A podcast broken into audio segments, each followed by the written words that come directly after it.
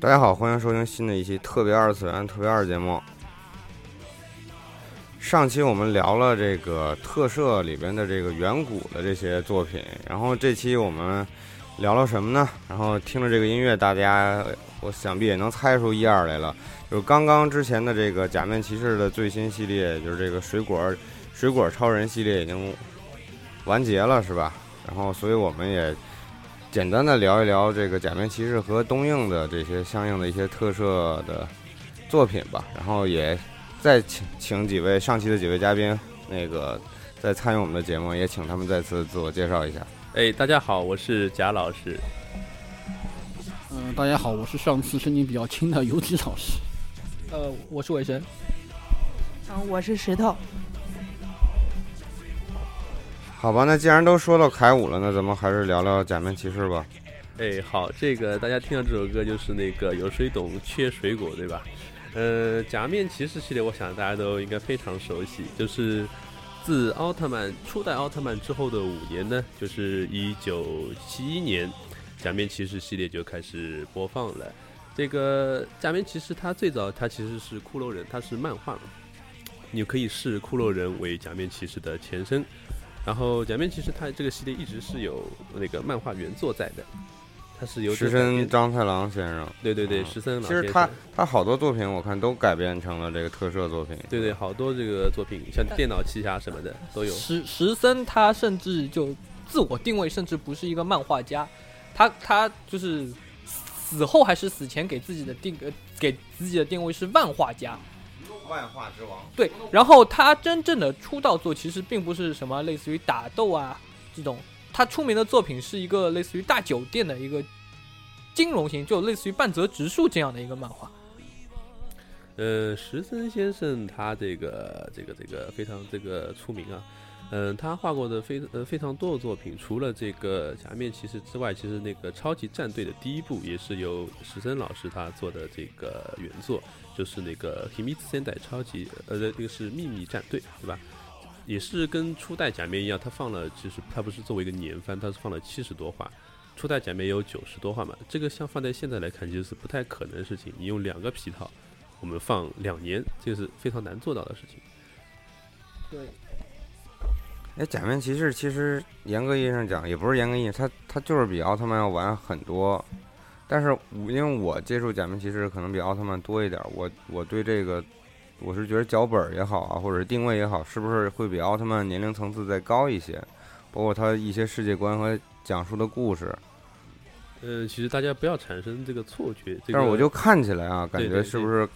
会有一有一些不一样定位上，对比较早的假面，它其实比较灰暗的，它这个设定都非常，它还没有跑出那个骷髅人那个套路，就是而且它有好多政治色彩啊，像什么新纳粹啊，什么这些东西啊，就是人体试验呀这些东西。呃，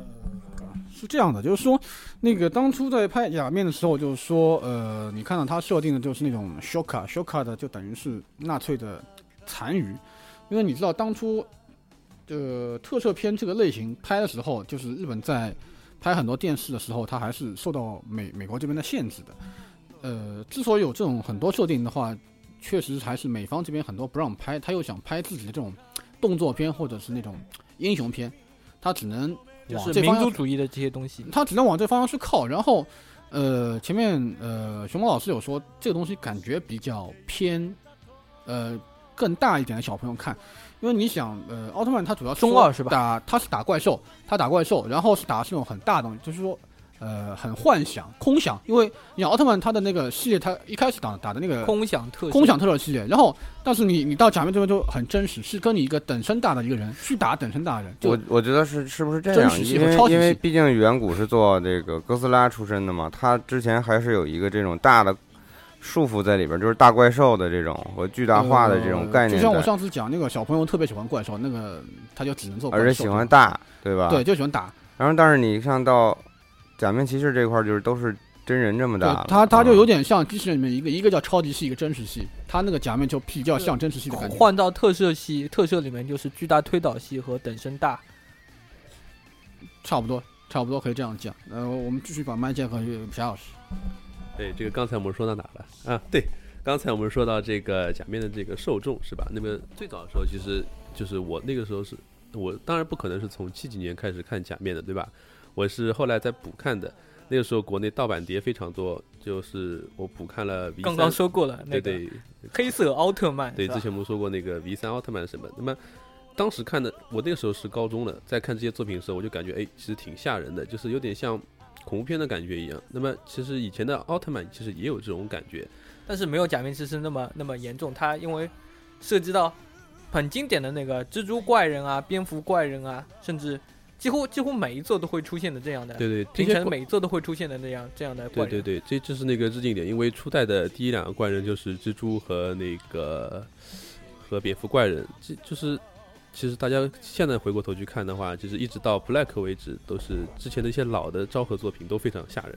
他好像最早因为假面骑士就是有点这种生物兵器这种概念，对对对像因为他们自己本身就是对，蝗虫改造人嘛，对对，这是这是一个假面非常重要的一个特点，就是说我这个我的骑士和那个敌方的怪物怪人对敌我同源，敌我同源是假面骑士的主要特征之一。对对对对，你你看，哪怕到到最新作，最新作的那个那个老司机对对。老司机这边都都是敌我同源的。是。呃，然后就要涉及到另外一个点，就是改造人，就是改造人这个什么是改造人呢对，改造什么是改造人啊？大家好，这个什么是改造人？首先呢，你是自身的这个条件要非常的出色，然后哎，我看中你，那、我是修卡，我看中你，哎，这个青年，你这个筋骨奇健，我来把你改造一番吧，我们一起来征服世界，哎，你就被选中了。首先你得是一个练武奇才才 才行，是吧？按照按照他那个就是他的系列设定上来讲，初代也就是本乡猛，他我们之前说过泰罗如果是一个龙傲天的话，那那个呃本乡猛就更接近龙傲天一点。首先他是 IQ 六百，IQ 六百是个什么概念？如果你们看过火影，你应该知道那个呃里面有个角色 IQ 是两百，他已经能够算计到人家很多很多步。奈奈良鹿丸，对，然后还有一个大家比较熟悉的鲁鲁邦，鲁邦的 IQ 是三百，呃，虽然他可能平时表现的比较好色一点啊，但是干偷起东西来真的是毫毫无破绽可言，简直但是本箱是三是多少？六六百，但是我觉得作品里边也没体现出多多么高 高超的这个智商。呃，怎么讲？就前面呃有说到，就是说那个改造人是要被敌方组织精挑细选出来的。这个其实在，可能我们我们在在那个呃昭和里面没有特别大的细节，但是我们到那个平成里面有初代的重制版，就那个假、啊电影《假面骑士 The First the Next》，它里面就讲到一个细节，就是我我修卡要选人的时候，就是我在一个公司里面直接是释放呃 nano machine 纳米机器。就你你身体好被选中的人，你能活下来；就是你不适合人就挂掉。然后基本上它里面就有一个镜头，全公司全挂了，就一个人还活着。这个人我们就修卡说，就 o m e d i t o 你被我们选中了，跟我们去征服世界吧。呃，这个是非常重要的一点，就是说你首先要优秀，然后我们来改造你，改造你之后呢，你是我们的人，但是很快呢，就是这个假面骑士就会这个我们说那个反水了，对吧？他因为洗脑没有未完成，对，人这智商都六百了，你怎么能随便就被控制？不可能啊！你想想，好像霍金的智商也才一百多吧？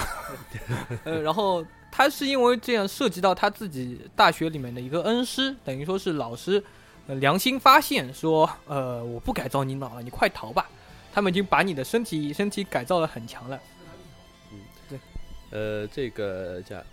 对，呃，琼马老师说，没有，你说，你说是这是一号的故事，还有二号呢。对，二号的故事，二号啊没什么说，二号其实本身也是跟一号差不多这样一个一个，这也也挺龙傲天的，他是一个自由的摄影师这样的一个角色。就是大家可以看昭和的假面，其实他们都有一个特点，就是说我本身都是大学生，那相就是相比较于昭和的这个假面就骑士，就是社会精英，对，我们来看这个平成的假面骑士啊，就是什么弗利塔这么无无这种无业者啊，或者说这种到凯武就已经变成了一个尼特了。哎吃白饭的这种人啊非常多，所以这就是昭和和这个平成是有非常大一个一个区别。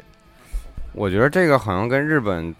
这个 A C G 虽然这个特摄是二点五次元啊，但是还是有一些关系的。就是现在这个主角越来越这个费萌渣这个 这个这个趋势还是受到影响了。呃但是但是这次到那个老司机这边又有改善了，他这次又变成变成了那个前对这次前的那个形形式精英这样的感觉，形式精英就什么感觉？他就是这个公务员了，这个 这个地位高了一点，是地位吧？高了一点。那个，但假面骑士其实他一直都不是作为一个职业而存在，他们几乎都是有自己自己存在。那就涉及到第二个点，就是假面骑士里面几乎所有东西都有一都有一家店，对这家店是那个丽花老板，就是这这个老我们的老爹嘛，丽丽花藤藤兵卫开的机车店。对对然后这个一直持续到多少？到到那个老爹老老系列结束，到，没有到 Black 就不是了。到 Black Black Black 它有自己其他的店，但是对对。你看到平成几乎所有的作品里面都有一家店，当然 Force 不算，Force 是直接是一家学院。就没有他，你可以把它看看作那个他们那个秘密基地嘛，你可以看作是这有一个有一个店对，就是那个我我觉得前面那个贾老师有讲到那个二号这个问题，我想补个二号的知识，可能大家不一定是特别知道，就是为什么我们本来一个片子拍的好好的，突然冒出来一个二号，啊，因为一号受伤了，对他骨折。了，对他涉及到另外一个就是皮套演员为什么要和人间体演员，我们说的人间体就是普通的人的演员分开，因为他们就在一号上面吃过亏。呃，我我在拍拍一点片，好好的一个人，突然之间摔了一下因，为本身本身藤刚老师是练过的，对。然后他的他是直接自己上去打的，对他他这个时候还没有把那个替身。替替还身还替身有这个就是有这个套演员和对。人间演员分开分开演，皮大就是剧有那个时候是不需要对戏的，就是我就是一号。对所以滕刚在很多年之后，他还他还他也演了很多这种打的戏，包括是那种武士片这种嗯。时代剧都有他，那这个时候我就我就要说一个梗啊，就是假面骑士的诅咒，就是几乎每每个好像大多数演过假面骑士的演演演员或者女演员都会遭遇一点很奇怪的事情，就不幸也好啊，就比如说一号是摔断了手，二号的演员是后后面毁容了，对他那个在火灾中那个啊，就烧得一塌糊涂。烧烧得一塌糊涂，后面乱七八糟各种隐隐隐退的隐退，那个生病的生病。V 三这个宫内阳嘛，大家知道他之前做了手术，他就是真的变成改造人了。他好像是那个切了哪个器官，然后插了管子什么，就真的变改造人。莱大曼是直接死掉了，生病死掉了。后面的骑士其实也也有一些就是是不是特别好，昭和假面的诅咒是吗？嘿嘿超额诅咒。呃，到平成这边就转换到女演员这边了，对对，就女演员各种出问题，不红不红也好，红不出来也好，那个生病也好，隐退也好，就反正我们觉得明明很萌的一个妹子啊，就平常因为这边选演员都是等于说是精挑细选，很很很很挑的，明明很好看，就是很有点，但是就是红不出来。对啊，像我非常喜欢的那个电王的女主角白鸟百合子，哇，好好看啊，身材也好棒，但是啊，她就突然间就消失了。哎，你们最早接触假面都是从哪个作品？我最早是那个空我，那个时候是初中吧，是去朋友家看看片子，哎，就突然就是看到这个东西，我当时觉得这个片片子感觉啊，好新奇啊，果然就是这 正中下怀，中二的时期啊。哎，对啊，就正中哎空我这个，它跟我之前看过的奥特曼什么这种特色不一样对，，它和凹凸比的话，可能就是呃假面的年龄层要稍微高那么一点点，就类似于小学、中学的朋友喜欢呃看的东西。也看也看，现在啊，就是我觉得现在假面从平成就是中后期开始，越来越这个对，它地理化了还另外一个就是那个呃小朋友的妈妈，对小朋友妈妈这个问题，这个这个石头也可以说一下。这个作为从一个女性这个特色迷的角度来说一下，那个我看的第一，呃，应该说完整看的第一部来打就是龙骑，嗯啊，龙骑，那是怎么说？不说典型吧，也是在那个时候算有点意思，因为它不是简单的就是来打打怪兽，它是来打之间的互打。当然之前也有，但是它这个是大混战，十几个人的大混战。就是到后期最过分的就是它有一个特别篇，是男呃男主角男主角和男二号，其实两个男主角就最后就是面对一大批的来打，然后让你打电话选，你选哪个结果？一般人都是想你要选他们死或者选他们活，他那个选的结果就是你想谁死或者是你想怎么死，就这种性质的，对，就是这这种性质的电话投票，就让我觉得哇，这部片子实在是，就感觉让人很没希望的那种。这就总选左选举是吧？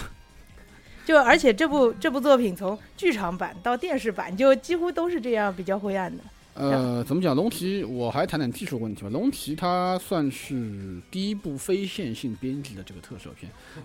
非线编辑非线编辑，那之前因为它都是用比较原始，那那时候差不多是，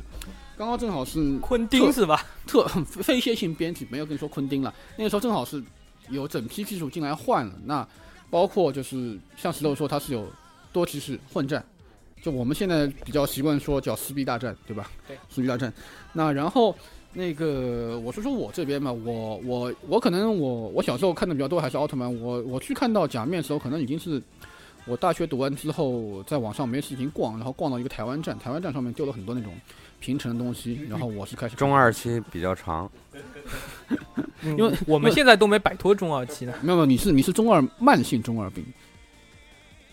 那我们把话筒交给贾老师你还没说呢。啊，我我有说，我就说我我说我大学时候有有在在看这东西，就台湾的特色的在在台湾的网站上有看，因为那时候囧片王吗？不是不是那个时候正好我在看我在看那个哪个作品啊？你开始呃库嘎阿基托那边那边就是你之前你都没接触过，没接触，因为之前我我正好是怎么找这个站？我之前因为在看《星际迷航》和 X Y 这块东西，然后在查台湾的资料站，然后他们他们有有友情链接嘛，点啊点点啊点点出来这东西，然后说哎这个东西什么？好屌啊，然后我就开始看这东西了。那个说到台湾站，我我当时看龙骑的时候，其实最早那个搜信息也是在台湾的那个有一个站点，不过那个是女性向，就绝对是女性向。然后看到那个站点之后，我就我本来还有点顾忌，想女孩子好像一般不看这个。然后看了那个站子之后，哦，原来是原来不是我一个人在看，那就就撒开鸭子就在这条路上奔下去了。看来好像都是从那边过来。因为你相对来说港台这一块这个东西，他们包括外代分公司也在那边，他们的推广做的比较厉害，所以那边有放嘛，TVB 有放，台湾也有那个在放嘛，所以他们那边等于电视台有放，肯定红得很快嘛。对啊，台湾毕竟还有自己拍的《闪电骑士》对吧那么我我最早的假面骑士的话，应该是真正开始追着看的话，应该是假面骑士 P 吧。呃，然后因为之前是因为前一部电王就是很赞嘛，因为有各种各样的声优，呃，包括石头姐喜欢的那个，嗯，各种引巴镜吧，反正，然后后来后面就每一部都追着看了，只有那个呃法爷我是看不下去，凯武的话前几集还不错的样子，那反正就这样吧，那我还给贾老师。呃，这个刚才唯美讲到了这个假面那个他看的这些作品，那么可以发现，其实这个南方的，我不是指广东啊，我是指其他地方的这个特色米友，这个广州广州这大车祸省好像比较特殊，因为他们基本上受香港那边影响比较大，对对，他们特色文化比较发达。是，嗯，对，所以就是中国大陆其他地方的这些米友，大家都是从那个平成开始接触的。那么其实昭和的这个作品也非常有魅力，像那个 V 三，V 三就是非常典型的这种昭和作品，它就是死爸爸、死妈妈、死妹妹，因为你死全家，然后你又很惨，就然后你去复仇，就是这是就是昭和比较经典的一个套路。像后面的 CX 也是，CX 不过是他父亲改造他这样的故事，后面还有什么阿玛松啊这种，就是这些作品都是就是要强调这样一点改造人的悲哀，这个东西是石森他非常想体现在他的那个作品之中的一个东西。我如果没有记错的话，改造人似乎连性欲都没有。这个我们就不知道了，这个我们要问一下。但是就是在那个可能他那个老的系列片里面，你可能看体现的不是很清很清楚，但是你套又套回到 The Next 的系列的里面，他就很清楚，就是他只要用力过猛，他就可以把玻璃杯捏碎，就连他日常生活其实都已经很困难的一个情况。就跟超人不能不能那个什么一样，是吧？对。能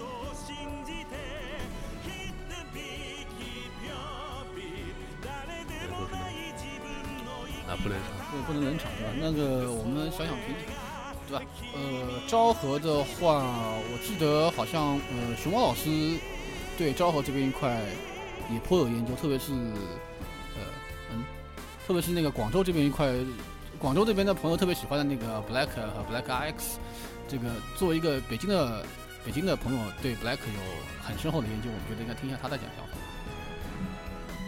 我根本没有很深厚的研究，我就是最早接触的就是 Black，然后曾经有很长一段时间，我以为 Black 是这个假面骑士最早的作品，然后我觉得挺有特点的吧，因为它是几段变身嘛，对，它应该是特摄片里面变换形态，应该是最早就是从他这边，如果不算那个 Strong 的话，Super One Super One 是换手，但是真正就是从形态上，就是我们说的变换形态这边来讲，应该就是他这边就是开始的，然后可能就影响到了奥奥特奥奥特曼这边的迪迦啊，莱达曼。唐泽秀明，唐泽秀明，唐泽秀明演的，莱莱达曼是唐泽秀明，我去，这么聊天根本录不下来。我没事，我一后面再剪吧。你这样太远了，你说话必须把麦克风递过去，要不然这样什么都录不下来。我得嗯狂剪，然后音乐全都断了嗯，音乐全都断了。我再从我说那个 Black 那儿开始说吧。嗯，我其实对 Black 没有什么研究，我就是最早接触的就是 Black。然后 Black 我觉得比较有特点，就是它是几段变身嘛。哦好像以前假面骑士没遇到，没有这样的设计，是呃吧？，对的，它应该是在整个特摄的特摄历史上进行嗯开，等于开一个先河的感觉，哪怕是凹凸那个迪迦的那个三段式变身，也是也是在它之后。呃，我们我们当然是撇除了 S One 的那个变手的那个情况，我觉得好像是从这个时候，为什么我之前说奥特曼会年龄层会高一点？我觉得他的人物可能更立体一点，就是更丰满一点，就不是说像呃不是奥特曼，就是不像奥特曼一样那么的脸谱化。他假面骑士的话，像你们之前提到人物命运啊，包括他这个但不是那么说是黑黑白两面的。呃当然，除了修修卡这种、嗯这种这种极端组织以外，呃，其实那提到修卡，我就要说一下那个大首领。大首领，大首领的声优虽然故去了，但是他其实是一个，应该说是贯穿了昭和所有系列的一个非常强烈的一个角色。他从初代假面骑士一直要到 Black 之前，那一直应该是 ZX，就是每一部里面都会有大首领这个这个角色出现，就是其实所有假面骑士真正的对立面其实只有一个人，只有这一个人。你你能想想一下，这个到底有多强烈的？那就我们又换换到石村贤一的那个漫画，呃呃，知村贤一的那个漫画那个呃哦，假面骑士魂上面去说，他对这个大首领有一个解释，就说他是个外星人。那对后后来重新设定，当那我这个时候就要推荐一下那个《假面骑士魂》这部漫画了。如果你觉得昭和的片子你不一定看得下去，我觉得太长，你可以在看完德系列、刷完时髦之之后，再去刷这一个更更高的那个点。他画的分镜也好，画面也好，画的很帅，真的是很帅。那简单讲的话，就是假面骑士 Spirit 的这个这个漫画的好在哪里？就是说，可能很多人去看那些昭和的这个特色，会觉得 凿骨感和那种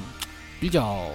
很多公式化的东西会看不下去。那知村在画那个假面骑士的 Spirit 的时候，他他把故事第一个有把故事现代化，然后呃相对来说就是说他也没有，因为很多时候我们说那个呃拍成特摄 TV 系列的话，它会有很多很套路、很公式，你觉得就是很无聊的剧情，它会会会会把它那个砍掉。然后它基本上是把整个昭和系列的世界观统一了，统一了，就所有的。然后它会有一个，就类似于我们现在很喜欢看这种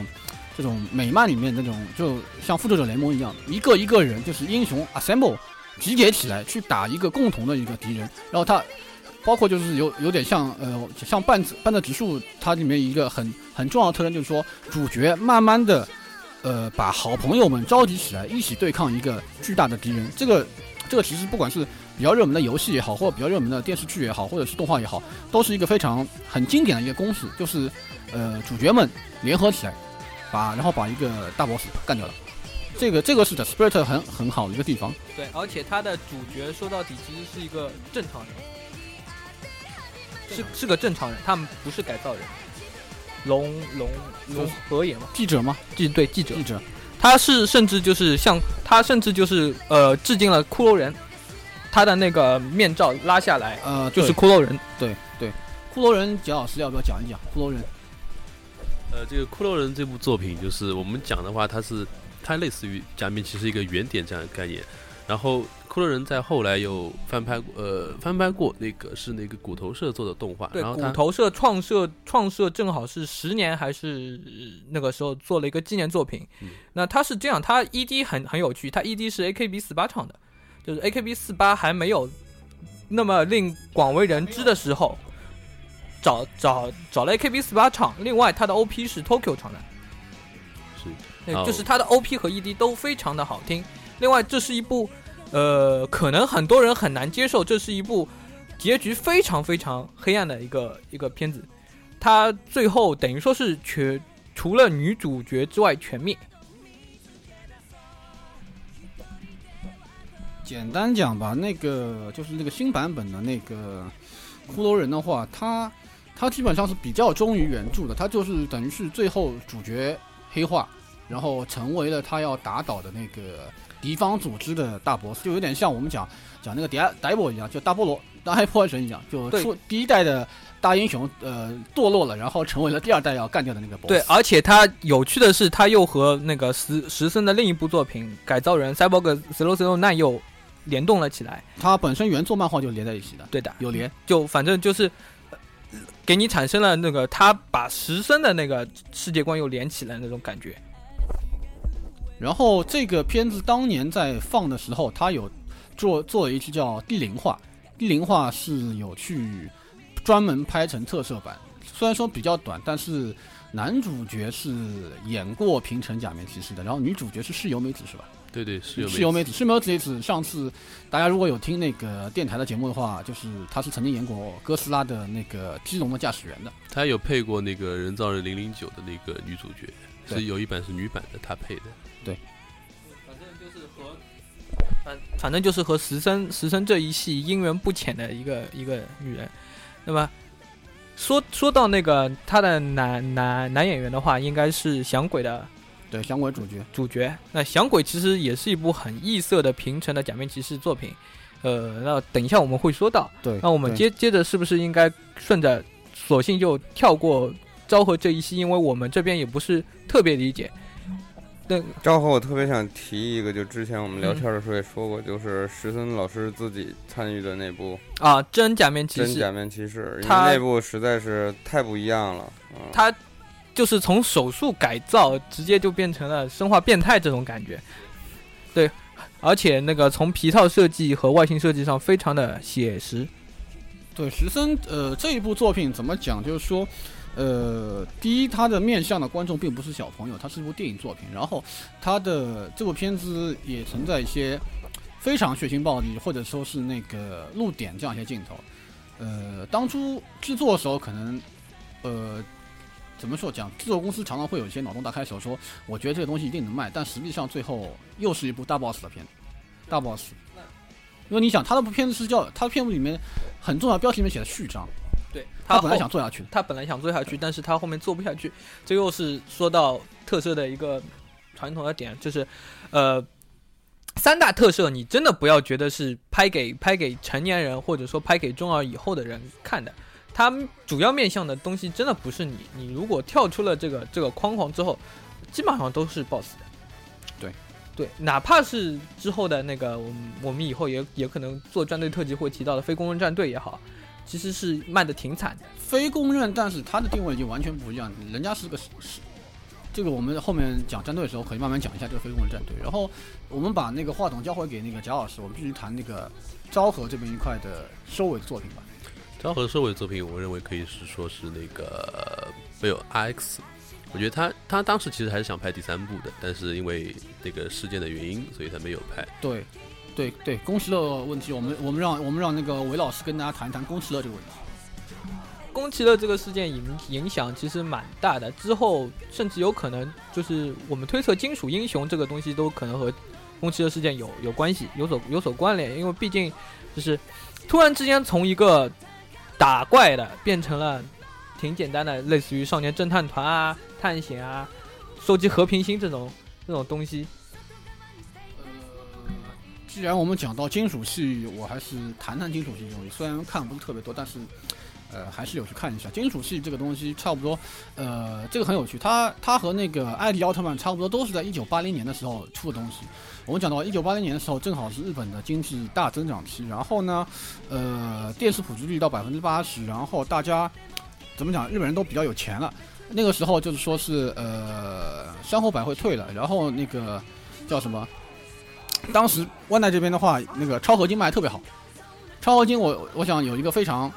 非常那个明显特征是亮亮的、闪闪的这种东西。那在这个点的时候，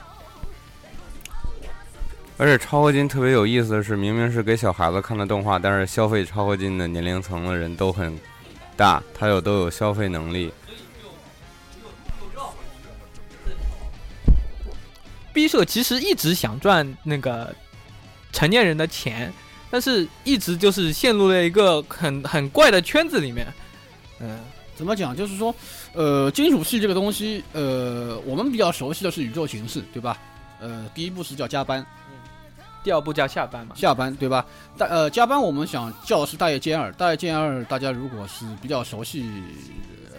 战队系列的话，应该知道这个人。然后呃可能大家更熟悉的是大叶剑二的师傅千叶真一，如果看过那个风云的话，知道了，就雄霸。三分归元气，然后呃比较有趣的是那个宇宙形式的第一作的时候，呃不单单是大叶剑二有出演，他的师傅也有出演当中的一话的内容。然后第一话就是第一部的叫金属系的话是非常成功的。然后到了第二部的时候，他们找了杜阳史来做，因为呃怎么讲，金属系这个这个片子可能呃和 JAC 这边的合作会更多一点，他们的请的几个主演还是挺能打的，那个应该说是比较注重在变身之前的那些打斗。然后杜阳史，如果大家有在看平成的特摄的话，杜阳史杜阳史先生还是蛮厉害，他后来自己开公司，然后是他也在做那个是是时空警察系列，对不对？时空警察还嗯嗯时空警察系列，然后等到第三部的话，第三部的话，他找的是 他找的是远古浩，对吧？也就是大家听到这个人姓远古就知道，对，远古家族的人，对，他是远古家族就真的远古婴儿的孙子，也就是说他是远古一的亲儿子，亲儿子。呃，这个可能他是第一次，可能是没有启用 JAC 的来当当主角。呃，要提一下的是，就是呃宇宙刑事第三作的时候，他的女主角，女主角倒也是 JAC 来的，她是叫那个森友奈绪美。这这个这个姑娘也很能打，就当初那个 JAC 在包装他的时候，是把它叫做叫智穗美月子的一个接班人。呃，可能大家不是特别熟悉修罗智穗轨迹，对，修罗轨迹那个修罗轨迹的女演员。那么怎么讲？可能呃，对我们大陆观众来说，特别是呃北方观众来说，呃，金属系可能更熟悉的是一部叫《铁甲小宝》的一部一部一部搞不懂搞不懂和平星嘛，就是每次都是哎呀，我找到一个和平星，然后说是坑爹是假的，然后下一步再去找一个新的和平星。呃，怎么讲？因为呃，金属系其实是可以分成两块，一部分就是这种类似于宇宙形式这种东西，它是 对，就是打打打。然后另外一部分它是被称为叫机器人系列。机器人系列的话，他们当初在做这东西的时候，呃，有这么一个有这么一个呃企划方向，它是要做一个叫 Roboto Idol，就是我们讲叫机器人偶像。就是初音初音现在做的事情是吗？对，就是小朋友特别会，因为你想，呃，卡布塔这个东西的年龄向是非常低，虽然它不是那个罗伯特系列的这个第一作，但是基本上它是积累了前面一连串的，就是它都是都是一个类似的故事，说小朋友碰到一个机器人，然后机器人怎么怎么是怎么积累了之前的经验。对对对，但我觉得 Capital 特别好看，对，差不多，因为它本身的设定，而且那个时候在国内播放的时候，其实已经，我觉得像我这代人都年纪挺大了，上高中什么的了吧？呃对，它是跳出了以前那个呃特色的那种呃打打打，它到了一个新的层次叫对抗，就而且他是之前看他看起来反倒没有那么中二了，就是很可爱，这些角就是色就让你觉得很就让你活泼觉得这个东西就是有可能真的会碰到这些很奇怪的人这样的感觉。到有可能会碰到这样的人的话，他们在做这个罗伯托系列的时候，也有这样一个企划方向，就是说是是要要让整个世界观要尽可能的真实化，真实化，像现实你能碰到的这样一些角色，碰到这样一些角色，但是但是我后期的话，就是包括宇宙形式这种这条线和罗伯特系列啊，它都有有在交叉起来做东西，就包括那个重甲战士、呃，重顺甲战士这个这一块，对，顺带一提，那个卡卡卡布达这篇呢，它最厉害的一点就是它已经走了之后电王会走的一个路线，它启用了一个大家很熟悉的声优曹伟毅。如果不觉觉得可能一下子想不起来的话，樱木你们应该都知道了吧？对，然后卡布达它是属于非常典型的八十年代的一个金属系，金属系，金属系，呃，然后金属系，呃，它分两部分，九十年代的时候，就八十年代我们比较熟悉，它都是推一个在宇宙里面打的，包括是宇宙形式系列，包括是那种就是什么。呃，不不不不，呃，包括是那种什么呃，太空里面打怪的，它也是一个。然后到九十年代，它有一个非常非常明显的转变，他不再讲太空故事，他就讲地球上的一些故事。地球上的警察，因为金属是一个很很很大的特征，就是说强化服，类似于我们，他不是变身，他是穿一个强化服去跟人家打，去跟人家打。但他的关于那个改造这一块，他没有改造这个东西的，他基本上都等于是就已经开始有点像平成假面骑士的对对对，非常像，靠非常像靠。而且在九十年代的时候，他还推了一个新的，也是可以归到归到那个金属系这边里面去。他推了一个叫魔法少女系列，就是大家如果有有去看那个叫什么维扎的那个剧场版里面那个店长，他有变成变成那个魔法美少女嘛？嗯，魔法美少女的这个系列，它延续了就是那个机器人系列的这样一个思路，就是说，我想推一个 idol 出来不是 idol，他是说是要推一个呃小镇的和平这样一个，就就是说，他整个地方偶像吗？呃，不是地方，他就是他推的是一个呃，就等于是是一个小区的故事，或者是一座小镇的一样故事。嗯它它，而且他就碰到是一些鸡毛蒜皮的一些小事情。然后基本上故事里面的主角都是哎，你隔壁的就是阿姨呀、隔壁的奶奶爷爷就是这样的一个故事，不再是就是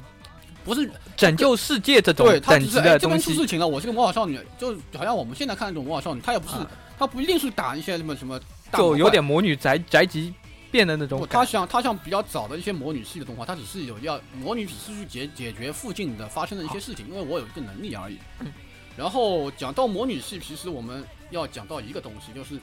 应该有看过一个叫《有缘实行三姐妹》的，不知道大家有没有看？就是有有大家可能在网上有看过一个一个片段，就是说三个小姑娘，然后呃碰到了远古，到了远古公司，然后碰到了一个老老爷爷，老爷爷是变老了之后的初代奥特曼。那然后还碰到了巴尔坦星人这种东西，嗯嗯，这个这个这个没什么印象。没什么印象，大家可以去网上看一下《原石林三姐妹》。然后我想讲到的是《原石林三姐妹》的三个演员，就是她是三姐妹，然后这三个姐妹分别后来，如果大家有认真看迪迦奥特曼的话，迪迦奥特曼里面三姐妹里面的呃长女和次女都有出来，呃，就是一一个是出演就是那个就是青蓝色夜之梦吧，应该就是有一个女歌手嘛，女歌手有唱歌，然后就是她的哥哥是外星人嘛，嗯，另外一个就是是真由美吧，它里面迪迦里面有、啊有一个真由美，真由美算老对老真由美就不是不是男朋友什么死掉，然后会有怪兽出来嘛，嗯。真由美也是演有缘实行的，啊。然后有缘实行的呃另外一个姑娘后来是去演了那个忍者战队里面那个贺姬，啊，赫姬，嗯，对吧？我我想我关于金属系大概就是这么一个认知程度吧。我们把话筒交给姚老师。呃，金属系其实还有个点，最近在那个凯舞当中，其实有客串过，它有新剧场版的那个，哦，对，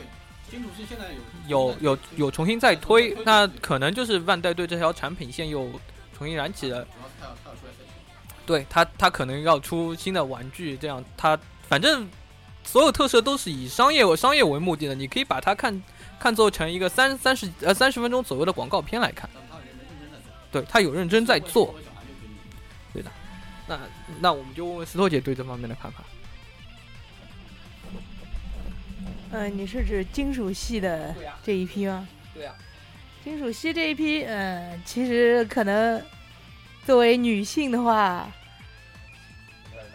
对，可能是相对戏剧，因为因为怎么说，就是一个它里面通常主角，呃，比较没没没没有那么多，就是都是单体嘛，因为主要也算单体英雄嘛，对吧？然后近两年是因为跟那个战队和假面是是会有互动的，就包括在作品里面是有互动，然后可能就是说，而且而且它的一些设计都现代化一些，就是现代感更强了。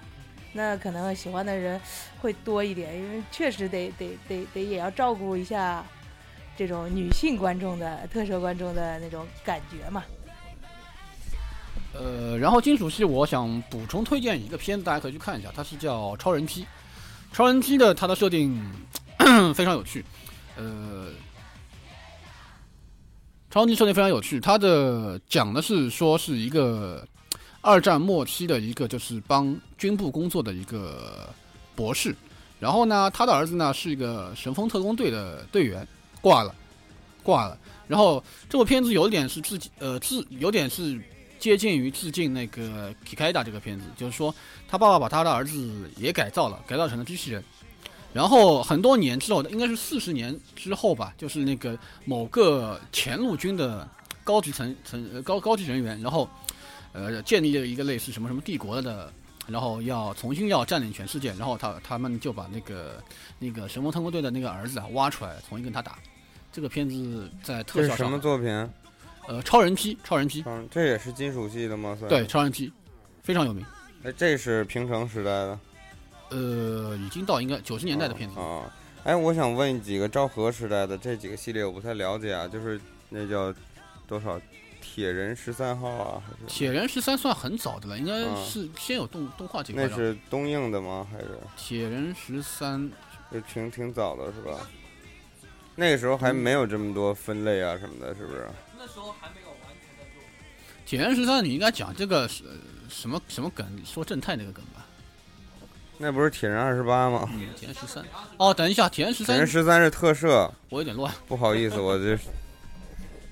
那这个就很偏了，就大大家都不一定扫得到。但是这个在日本很有名。对对，这那我们再回到假面骑士这一块来。对，我觉得咱们还是接着。因为金属系刚才算是一个小插曲嘛，对，我们还是该聊聊平成的。对，那个因为平昭和，你不是说也要专门再做一期吗？对，我们肯定要专门做一期假面骑士的。对的，那反正因为我觉得最近吧，因为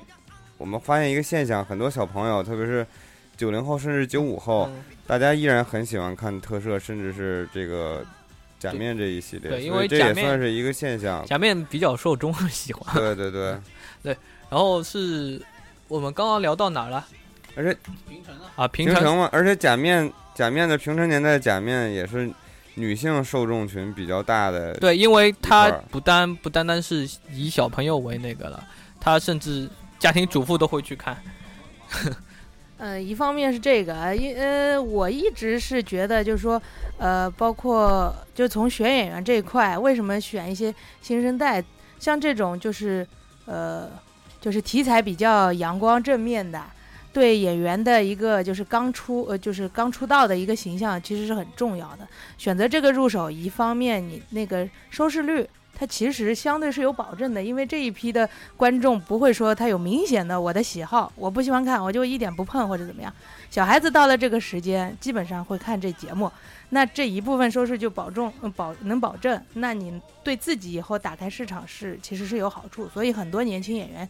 现在是愿意通过这个来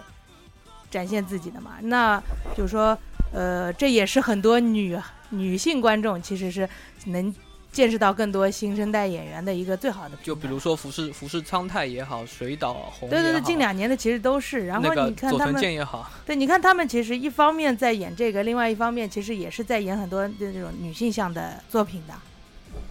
其实就是可以概括来说，就是开始趋于偶像化了。有一点。对，因为你想，同样，比如说，就像刚才说，一个二十分钟节目，可能后面的五分钟主要集中在一些呃特摄的。呃，技术方面打斗啊这些，那前面的十五分钟我一样是要拍一些，呃文戏的。那为什么不也利用起来，就是在挖掘一些这种，呃偶像资源，这样在那个产品上，因为你想它本身，呃可以说作为一个广告片吧，那我肯定要挖掘它最大的商业价值，就是这样。所以我觉得，就特摄片这个，与其说你说拍给小孩看，拍给大人看，不如说它是拍给买家看。它是拍给对对你愿意成为买家，你就是他的他服务的对象。其实你为什么说会找很多这种男性的，就是这种小白脸来演这个晨间这个特色剧呢？对以前的，你想想昭昭和时代的都是那种浓眉大眼的，对对就是那种长得特满腔正义的，其实，但是现在就是各式各样的这种就是什么，咱不好了。这这个其实是因为就是说妈妈陪着孩子一起看嘛，啊不不，这个我我的我的我的观点是，其实那些当时选的演员，就是南光太郎，就是当时的小鲜肉，只不过当时小鲜肉的审美观跟我们现在现不一样。这个我倒是一直觉得他们肯定是选英俊潇洒，然后有气质，然后大家都能接受这种。你你找个很阴暗消沉的男主角，这个毕竟还是很消极呃的。，这个是，但是有一部分就是说，是因为的确是因为现在看特摄就是孩子陪着呃妈妈陪着孩子一起看，所以也会有这个往这个方向去靠，他会去选一些就与时是比较俱进了。对对，嗯主要一点，你付钱买东西的人是谁呀？是小孩子自己拿钱买吗？对，就是家长直接消费。对，讨好家对，长一。切都是市场导向。嗯，那咱们聊一下近期，就是也不是近期了吧，平成年代的一些作品吧，就是你们比较从从酷嘎开始吧。对印象深刻的，就是挑重点的说几个吧。啊，平成平成比较就第一部就是大家非非常那个熟悉的那个空我，呃，香港那时候是翻译成古家，那因为是汉字一直没有出来，其实这样翻也没有什么问题。那么这部作品它有一个非常大的特点是说，它在那个假面骑真假面骑士之后，它沉寂了非常多年，然后他又开始想，诶，开始重新寻回这个 TV 系列。那么，所以作为这个这样一个出发点的话，当时的空我他做的是非常的认真的。呃，这部剧的呃，它这个空我的造型呢，其实它早期版的设计是非常偏向于昭和的设计，但是后来可能是由于万代插手，它就是这个造型开始趋于一种更现代化的感觉，也是更能为现在的这个观众所接受。我印象比较深的就是配色开始跟以前有很大的变化，以黑绿为主的这种配色被打破了。对对对嗯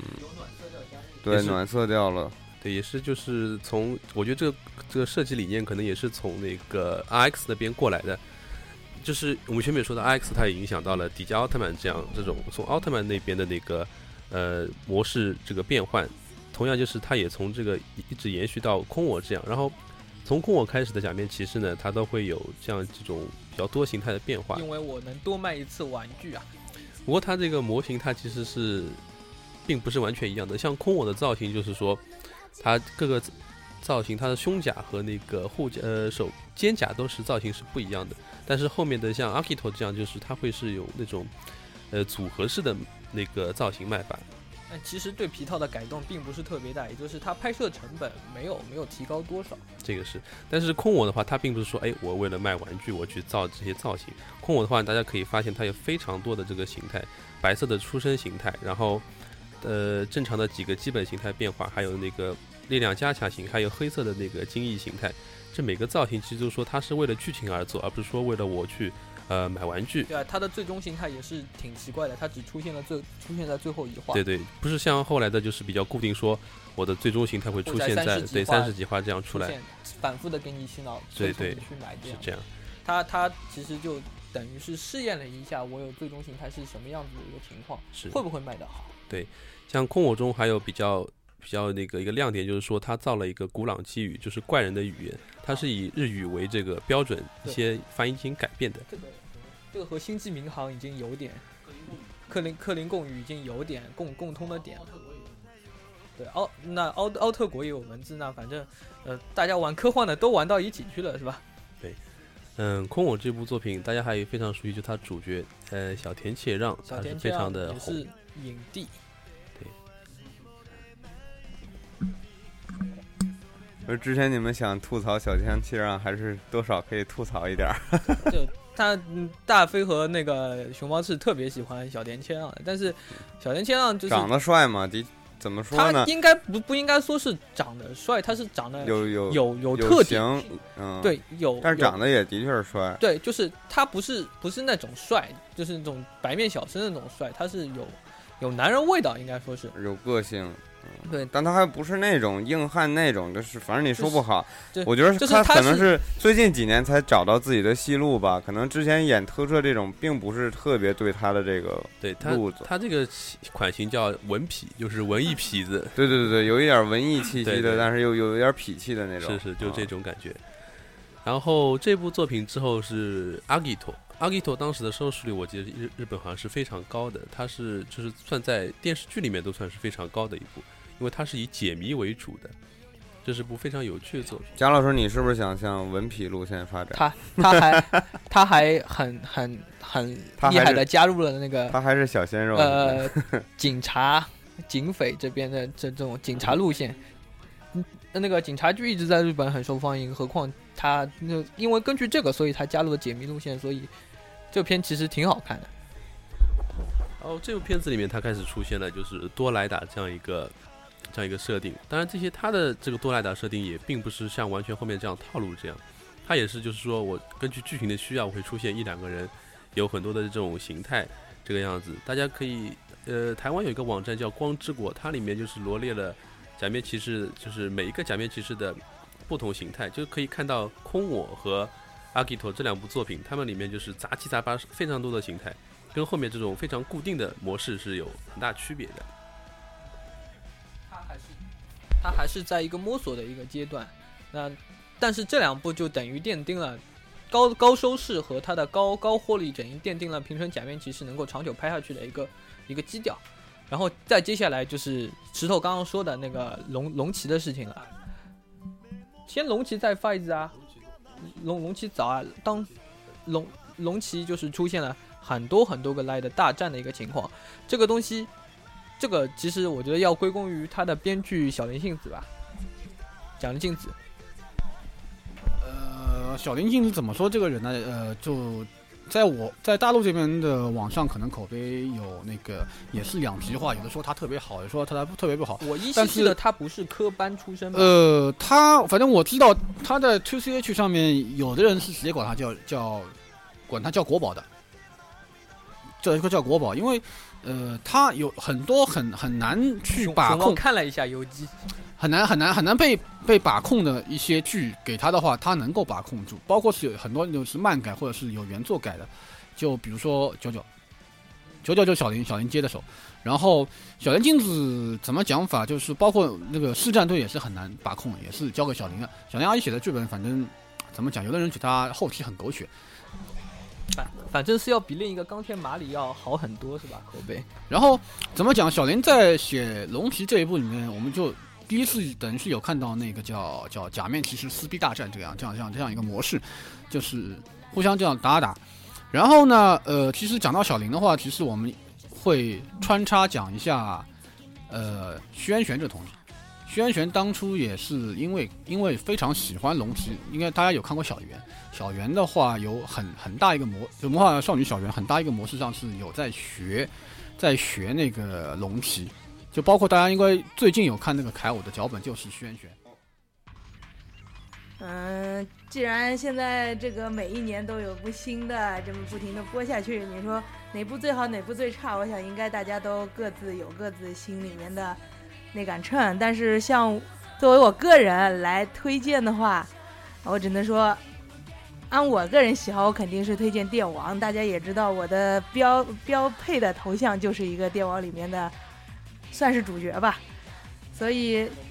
对对对，因为这一部怎么说呢，非常轻松，我觉得非常适合各个各个年龄层次、各个性别的去看。女孩子有很多，就里面因为最大的一个特色就是声优多，对啊，这个新时期新时期的那个呃新世纪的那个假面这边，他是开创了一个声优声优的那个对，因为点它我觉得他是最像二次元的一部二点五次元的作品。嗯对，然后接下来后面一部他就 Kiva 就请了山田智和是吧？嗯、对，这个就有点怎么说呢？虽然啊想要对，你忘了说借点光，忘了说忘了说这这这篇的声优阵容了。啊，对，那个，呃，电网主要的几个角色，一个是关俊彦大嗯关，然后第二个肯定女孩子听到要尖叫，嗯，有 佐游佐，游佐嗯，然后还有林村，就不用说了然后另外一个四山长吉，嗯，然后这几位都是这几位是固定演出班底，后后面还有小野大辅，对，反正当红的声优都请一遍，对对对，就当年当红的声优都基本每一集当你哪怕不开画面当广播剧听，也绝对是就是可以养养耳朵。对然后另外，如果你想养眼的话，我推荐 W。这个相信我，我认识的一个朋友，就因为我在 KTV 里唱了一首 W 主题曲，然后画面配的是片子里的画面，然后说我回去一定要看这部剧。对，因为 W 它有一个画面，就是第一画的画面，就是当围巾飘起来的那个，对对对，那个这个很复古，这个非常复古。它是很复古的昭和风，对对但但是又特别有现代感，特别的帅。对对对，这个这两部我是对女性强烈推荐的。呃，我补充一下，W 这这个片子等于是在新世纪就是 Decade 之后，那个万代这个在玩具销售上加强之后，呃，相对来说特别良心的一部假面骑士。然后不管是在那个剧本也好，包括在设定上也好，是相对来说呃严密，而且在整个演员阵容上也是非常到位的一部剧。那大家如果有时间的话，呃，如果你有时间，一定要去看一下 W 这部剧。然后，呃，W 这部剧的话，因为之前我我记得，呃，我们我们台有做过一期节目是 AKB 四十八的节目，对不对？W 里面有两个算是 半固定的班底，是专门收集情报的，是 KB 的两个，呃，已经板野由美，对对，河西和板野都都退了，都退了，退都已经都已经毕业的两个人。然后我这边就推荐一下那个《警察大魔王》的两部片吧。那个呃，第一部《假面骑士 Five》就是一般我们写叫《假面骑士五五五》嘛。那这部片子是等于是井上把控全局的第一部假面骑士。那这部片子，呃，在不管是在近未来，呃，近未来感觉上也好，包括是在怪人造型上也好，包括我们常说一个虐心度上也好，是做的非常 OK 的一部片子。呃，特别是我想提一下它的一个剧场版，剧场版它基本上是一个按照有点接近于后启示录风格的这样一个世界观来设定，但全就因为呃 TV 版设定是说那个我和怪人打，然后剧场版你说是全世界都已经变成怪人了。只有我一个人还在和我和我的一帮呃活下来的朋友还在独立抗争。那然后他也有一个地方可以提一下，就是说他是在假面的电影版里面，或者是日本电影史上也有是有有一个地位，就是说他是动用了当时是最多的一个群众演员的这样这样一个电影，就是说他有一场戏是主角和那个我们讲是恶意对决的，在体育场里面，整个体育场里，因为一般我们现现在看到美国的拍的一些电影。包括是日本一些新的电影里面，他的一般拍运动场里面的人，他可能是用 CG 做出来的，但是他在拍这部那那个呃消失的天堂里面的时候，整个体育馆里的人都是活人，每个人都是一个一个来参加的。对，而且他在就不单单作为一部特摄的电影，我也许你们会觉得特摄电影就很难看，确实是很难看，但是它作为一部电影来讲也是非常应该这样讲呃，假面呃，就是整个特摄电影里面，这部在电影史上是可以找到它自己地位，就是你不作为一部特摄片来看，它还是一本一本结构非常 OK 的一部电影，非常 OK 的电影。然后呢，呃，说到说到 Five 的话，这个剧场版我们还要提一点，对吧？大家都知道看过《风云》，对吧？《风云》里面有一个人叫何润，有一个演员叫何润东。啊那何润东在回到大陆或者是在香港那边大红，特别大红大红之前，他有在那个《假面骑士》的剧场版，就这部片子里面，他有演过一个角色，对一个恶意，一个恶意叫雷欧，嗯，而且只会说英文，对，只会说英文，而且台词特别少，对吧？呃，挺多的。其实在中国演员演假面这边已经算多的了。对对，他可以说第一眼，很多人可能知道何润东，但是没不知道他是演过假面骑士的啊。当然，他最后是挂了。后然后然后第第二部也是警察大魔王的，呃呃，假面骑士 Kiva，就是前面呃韦老师说他的他的那个第一部接触片子，Kiva 是等于是井上歇了很久之后出的第二部作品，它的一个特别明显的一个特征就是说它是双时间线，就是过去和现在它是同时在进行，在讲讲两个故事，然后有点像美剧一样，两条故事线在慢慢慢慢靠拢，最后把整个故事圆起来。但是怎么讲，这部片子第一个收视率比较糟糕，第二个呢就是也也是在口碑上是比较两极化。但是我们讲在在虐心度上，包括是一些我们讲呃可能会可能会理解为热血上是，特别是在那个旧时间线上，那个主角的爸爸就是战战战死这一段。太过呃出彩，对非常非常之好看。然后就是 Kiva 的剧场版，我们就不谈了，不是特别的好看这样一个东西。呃其实《平成假面骑士》的剧场版都有那么一点糟糕的样子。呃，呃平成的话有几个剧场版可以推荐，就是前面讲那个 Lost，就是那个消失的天堂，对 Paradise 那个东西，这个可以推荐。然后呃，假面骑士 Play 的那个剧场版也也非常不错，也非常不错。包括响鬼有一个剧场版也是可以去看一下。那么轮到我了吗？呃、对你了。呃，是我要推荐的话，第一部是新十年的开篇作《假面骑士 Decade》。那他其实做了一个很，虽然片子到最后我觉得有点烂尾，但是他做了一个挺厉害的事情。首先，他调整了他的时间档，让他和他的销他的销售他玩具销售的那个时机和战队的销售时机不打不相杀。另外一个事情，他就是把前十年的假面骑士从头到尾再给你把之前没有玩过的梗再玩了一遍。对，他有些就是之前的有些设定没有做到的事情，他到这里面去做了一遍，就有点像，特别像他之前就是就没没有奥特曼这样一样，就有些当年想做但没做的事情，我给他补了。他补了一遍，就等于他把前十年的所有东西都圆了起来，然后他又重新推了推了一个新的新新的新的坑出来，叫财团 X 是吧？财团 X 是一个新设定，它是它是当初做的时候肯定是没想太太多，后面是逐渐逐渐把 X 拉出来，对但是。所以所以我推荐的是这一部。对 DK 的能不能让我补一下？DK 的 我想说一点东西是什么？就是 DK 的这个东西也也是万代那个呃新骗钱计划的一个开始，就是说，呃，用我们现在比较红的一句话叫叫长尾，就是说他以前的销售主要是以卖腰带为主，但现在他是开始通过卖一个腰带，然后 DK 的 DK 的对他卖附件，他的长尾产品是什么？DK 的是卖卡片。后面的，比如说前面介绍那个 W W 的话，它是在卖一些像 U 盘一样的一些小附件，再往后有些卖开关呐、包括是一些卖小汽车啊，嗯再包括是卖那种锁啊，那它它是一个长尾发展路线的这样一个试作品嗯。包括后面你很多一些新十年作品里面的一些元素，他们在在 Decade 里面都有进行试水试水，对它等于是像类似像我们像美剧的第一部叫 Pilot 这样的剧集，对的，Pilot 的剧集。是波是波及这样。试播集，对，呃，然后呃，提到 Decade，那我我想说一下，新十年的每个假面骑士都是其实是隐含着自己的数数字的，就比如说 Decade 是十，W 是二，呃，因为是他两人合体。三蛋三弹，Horse Horse 它是 horse 它是三 Horse 是有三三个变身的这个这个硬币插进去，，For Forze 它是四，因为它有四个开关。它它有四个开关，那个呃，Wizard。Wizard 是五个手指，五个戒指。那个，呃，比较奇怪的是凯五，凯五它藏的比较深，它它的锁的英文的意思是六，呃，那么么是锁锁锁锁的英文是 lock lock，那个在在日语当中是是六，那个 driver 它是更更深的一个点，汽车一共有七个排档，算上空档的话，一共是有七个排档。那我那现在绕回去，我说我最喜欢的，我要推荐的第二个假面骑士吧，那个是 Force。呃，Force 的话，它和其他假面骑士是不一样的，它是走了一个比较轻松、轻松有趣的一个风格，它走的是学院风。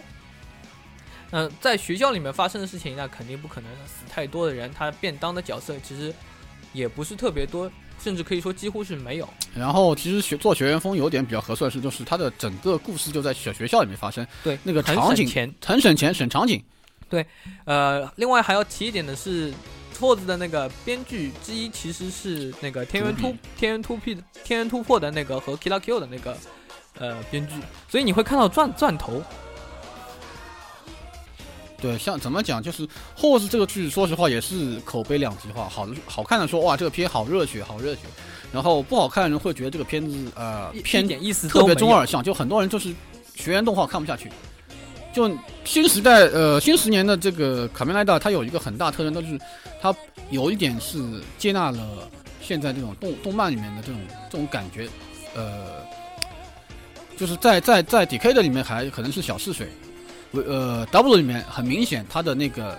特别像那种中二动画这种感觉，然后等你到了那个 Force 的时候，它就很明显我是个就是个校园动画。请请用青少年像的好吗？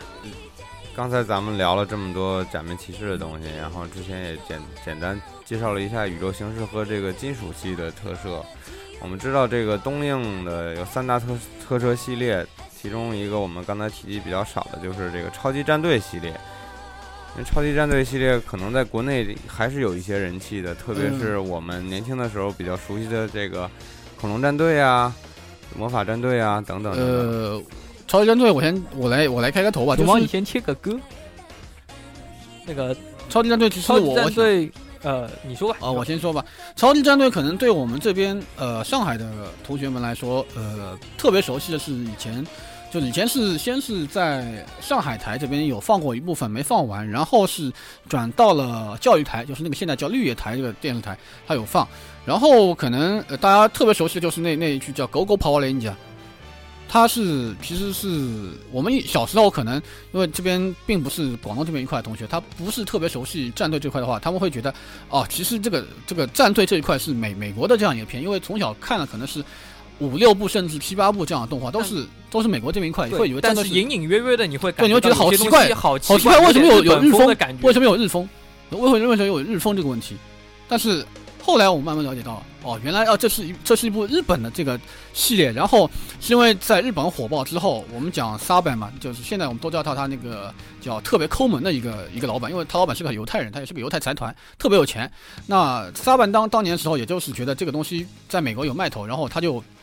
呃，等于是想要把整套东西翻到美国去卖，买了版权，呃，买了版权，然后也是叫了人过来。他们当年拍的时候，等于是拍了美国，呃，派了美国的武武术指导到日本去学，跟他们学那个怎么拍这个打戏或者里面一些具体的过程是什么样，学了很久，然后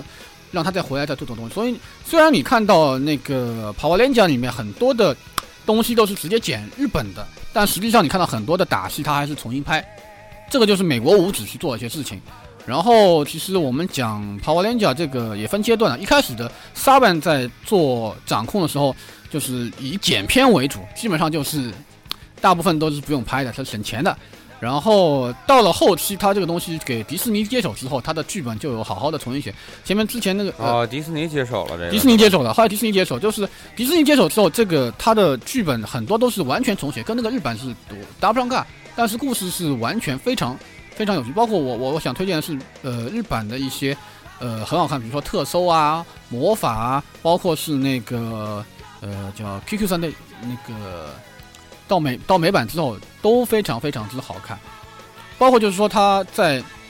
在到了美版之后，它的有有一些可能在日版里面，呃，只是出现一画，或者是出现一瞬间的一一些角色，它会被它重新做成本土化本土化，会有做一个长期角色。对它本土化就让你觉得这个片你其实就等于战队可以看两遍这样的对。可以看两遍。以前是就沙班的时候没法看，对，就一模一样剪过去早期的可能 Power Ranger 这时候可能你会觉得，呃，有点有点觉得无聊，甚至很公式化的东西。但是到了迪士尼手上，它又变了一遍。对对，迪士尼很有很有有花有花很大力气去重新写这个脚本。然后其实、呃说是说是剪片子，但是当年 Power Ranger 在美国还是卖卖的挺火的，最起码他拍了两部电影。对他拍了两部大电影，对大电影，当然当然第二部这个用 CG 做比较坑爹，这个对吧？这我们就不多说了。然后我们是断在了哪里呃，In Space。？In In Space。Space 就是那个小朋友能够变成大人的那个，呃，对，反正之后就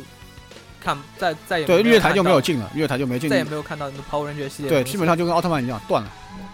那战队系列它是什么样的一个发展史？它最早是什么时候战队最早也是也是石森假这边的面骑士，也是石森这边的。然后他们当初也没有考虑说我要做个做个年番，他是八手三郎嘛，对，是等于是一个集体比名，和和史力照可能有点有点类似的感觉，但是，呃，其实说到底还是石森这个人想想石森和那个那个另外另外几个人想了一下，主要还是石森脑洞比较大，然后有了这个系列。嗯，然后就莫名其妙开始弄，然后他他的演员也是选了那个呃宫内阳，对，宫内阳，然后演演了。嗯演了另外一个他的特色特色角色，是七几年的吗？这个最，早的七几年的，是什么战队啊？最早呃，的秘密战队。秘密战队对，但是后来好像就没没有什么太多的了，是吧？就主要转向假面骑士这块儿了。不不不，秘密战战队是一直在出，哦，战队的历史其实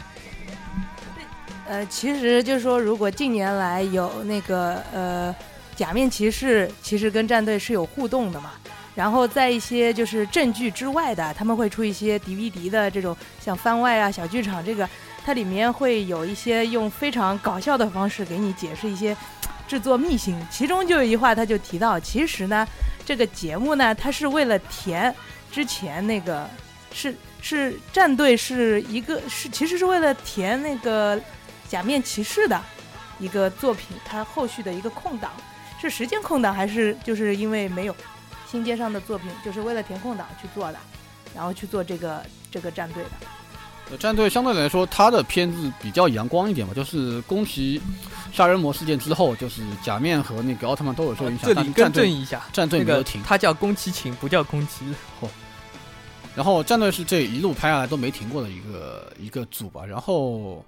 呃，要不石头同学介绍一下，你觉得哪个战队会比较适合初心者来看呢？嗯，因为战队这个就相比于来打，可能呃假面骑士呢，他看上去年龄更低一点。对对，更低一点，因为他其实主要讲究的是友谊这种题材，所以就是说，对我我觉得就是说这一方面，友谊和团队合作对对对，你可能会觉得啊，好像每个其实每每一步其实你可能主题啊什么都在变，但它的就是需要强调的，可能就更多的是合作。我觉得战队这种模式好像对整个 A A C G 这个影响都比较重，就像机器人动画里边像百兽王啊什么这种。对啊，他们都是一个创作群体做的嘛，就包括穿的衣服也都是那种头盔啊，那种那个紧身衣啊，各种颜色，然后驾驶不同的机体，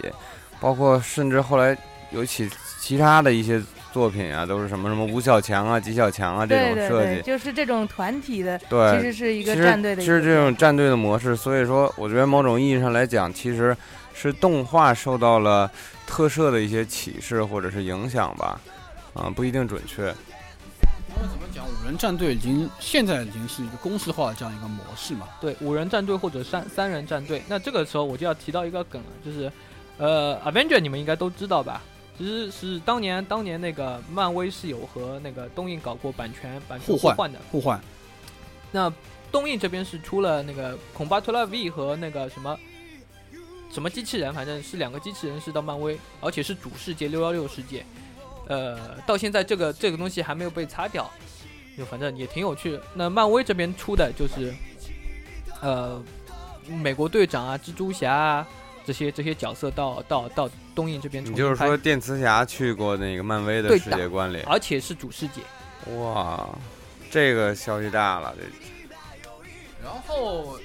这个日版的 Spider-Man 大家应该在 B 站上应该有看过，就经常有一个几个。的小 Spider 嘛，然后等于呃，日本 Spider-Man 的话，应该是也算是在在历史上是算有地位，因为它是第一个巨大机器人是他这边出来的。对的，对但是他这个巨大机器人做的极其的不舒适，就是皮套演员极其的不爱穿它，嗯，而且很难很难行动，就是所以他是史上最强秒杀机器人，他出现出现不会超过一分钟。对，然后日本日本的蜘蛛侠，我觉得还是要跟大家讲一下，就美国的蜘蛛侠，大家应该电影看了好几波了，索尼也洗了好几次了，就是美国的蜘蛛侠总共是被叫被咬了一下，然后日本蜘蛛侠他是一个外星人，对的，外星的外星科技外星科技，然后他是戴手镯的，对，那后面就戴手镯的，然后彼得帕克后面也变成戴手镯了。对，彼得帕克后面我们就不讲那个跟那个这个托尼斯塔克那个那个讲不清的关系了。然后那个抱大腿讲讲到讲到抱大腿不就是那个托尼斯塔克撒钱，然后就彼得帕克来来捡钱那个东西嘛。然后应该讲到是那个叫什么呃，你前面说到那个 Avenger 那波人被东映买过来之后嗯做战队的，对不对？对的，对，他们他们做了个是国际，类似于国际的，包括他甚至找，甚至把俄罗斯都包了进来。他他不是俄罗斯，他是他是他也他他也是欧洲的吗？哦，这反正是共产圈的里面某个国家，你看身上有一个镰刀和锄头嘛，嗯，对吧？就反正很很奇怪，就是把所有全世界所有所有的集的权力都集中了起来，搞了一个这样的东西。但他其实是但其实这个东西他他其实借的是复仇者的脚本，就复仇者的版权，所以觉得很奇怪，完全和美国队长没有关系嘛。然后这个这个这个片子其实对美国这边还是有影响。你想，呃，我们看那个恐龙战队就没我翻过来叫它叫 Power Ranger 对吧？但是我是一般我们翻译成进来是叫恐龙战队。你会发现里面的人员组成是非常有特征的，有白人，有黑人，有有有黄黄种人种人。当当然后期呃，他初代的那个黄种人，这个是个越南人演的嗯，然后后面也有韩国人来演。韩国演员来演，对就他非常非常明显就是是一个是一个像联联合国的这个国际的主题，但是他不像美国大片里面，就白人是负责指挥的，那个那个黑人是负责打的，就好像你看反正不会是坏人。对，比如看你看独立日里面就很明显，对吧？嗯那个科学家是个还是个白人，然后负责打外星人的是个黑人战斗机。嗯，反正就是很有趣，这是一个战队的一个梗。然后战队，因为我们也不是非常的了解，因为毕竟片子也很多。呃，我同学不是特别了解的，我们干脆呃平城，我觉得呃可能大家看的都不是特别多。呃平城我要推荐一部哪一部？那个兽电，呃，平城你要推荐兽电是吧？兽电九点啊，九点九点，你可以说一下。兽电是非常非常好看的一部战队，我一般是看不下去战队的。战队我一般看个第一集和最后一集我就弃掉了，但是兽电是真的一部非常非常好玩的作品。首先它是跳桑巴，它变身的时候必须跳桑巴。第二，也也有可能是当年的那个呃假面骑士特别烂，嗯，维达都特别难看，我看不下去。但是我就觉得兽电是非常一个好看的作品，它很热血，虽然虽然那个那指挥官角色他死了一次不够，死了三次那么多。那只鸟是吧？对的，他死了三次那么多，但是还是很好看。呃，兽电怎么讲？兽电，呃，说到兽电，我们就不能不由回到那个跑过连甲去，因为兽电里面有版本监督，对不对？版本监督当初是就我们经常说，为什么之前的沙板做的那些跑过连甲就是只是剪一剪，后面的为什么突然就好看了？美国人特别喜欢炸汽油，就炸了一桶又一桶，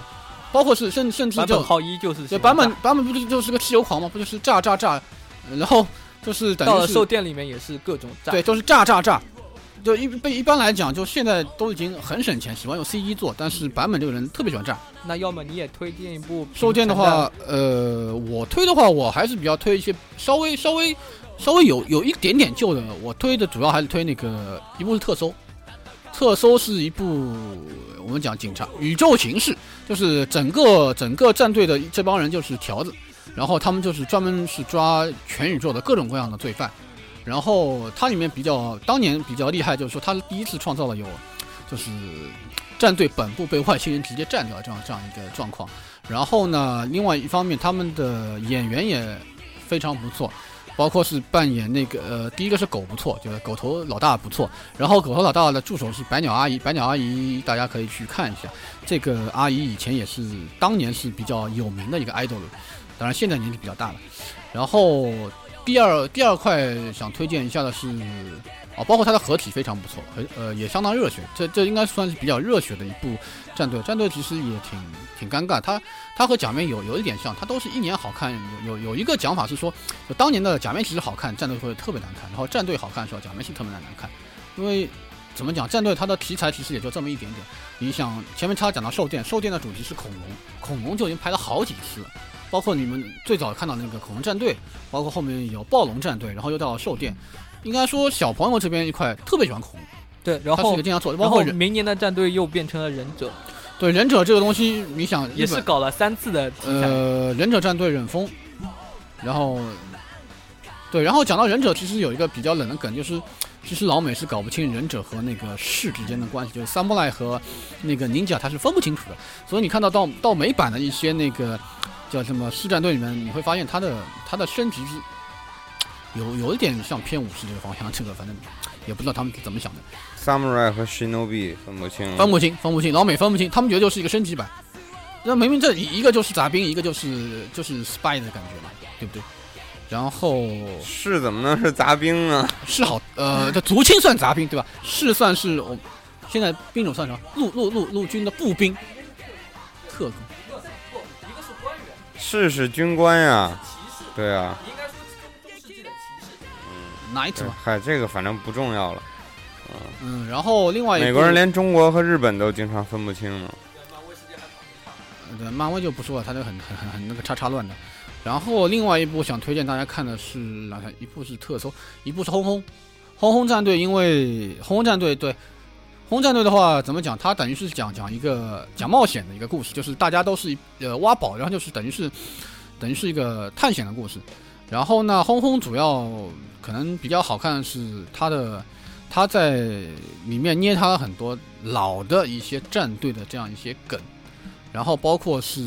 应该大家应该比较熟悉，呃，轰轰里面那个明石他爹是是那个明石他爹是不是就是那个精武英雄里面那个那个那个老男人？呃，对，一个老特，嗯、对，是那个老特是摄演员，森森是是森森森田保障？呃，对对对，对对对，是那对对个人。然后就因为因为轰轰战队里面的机器人有个特点，它有个很大的铲，民对对，所以被叫成叫民工战队。嗯轰轰战队呢，跟其他的比起来，怎么说？呃，我我我呃，除了热血一点，它跟前后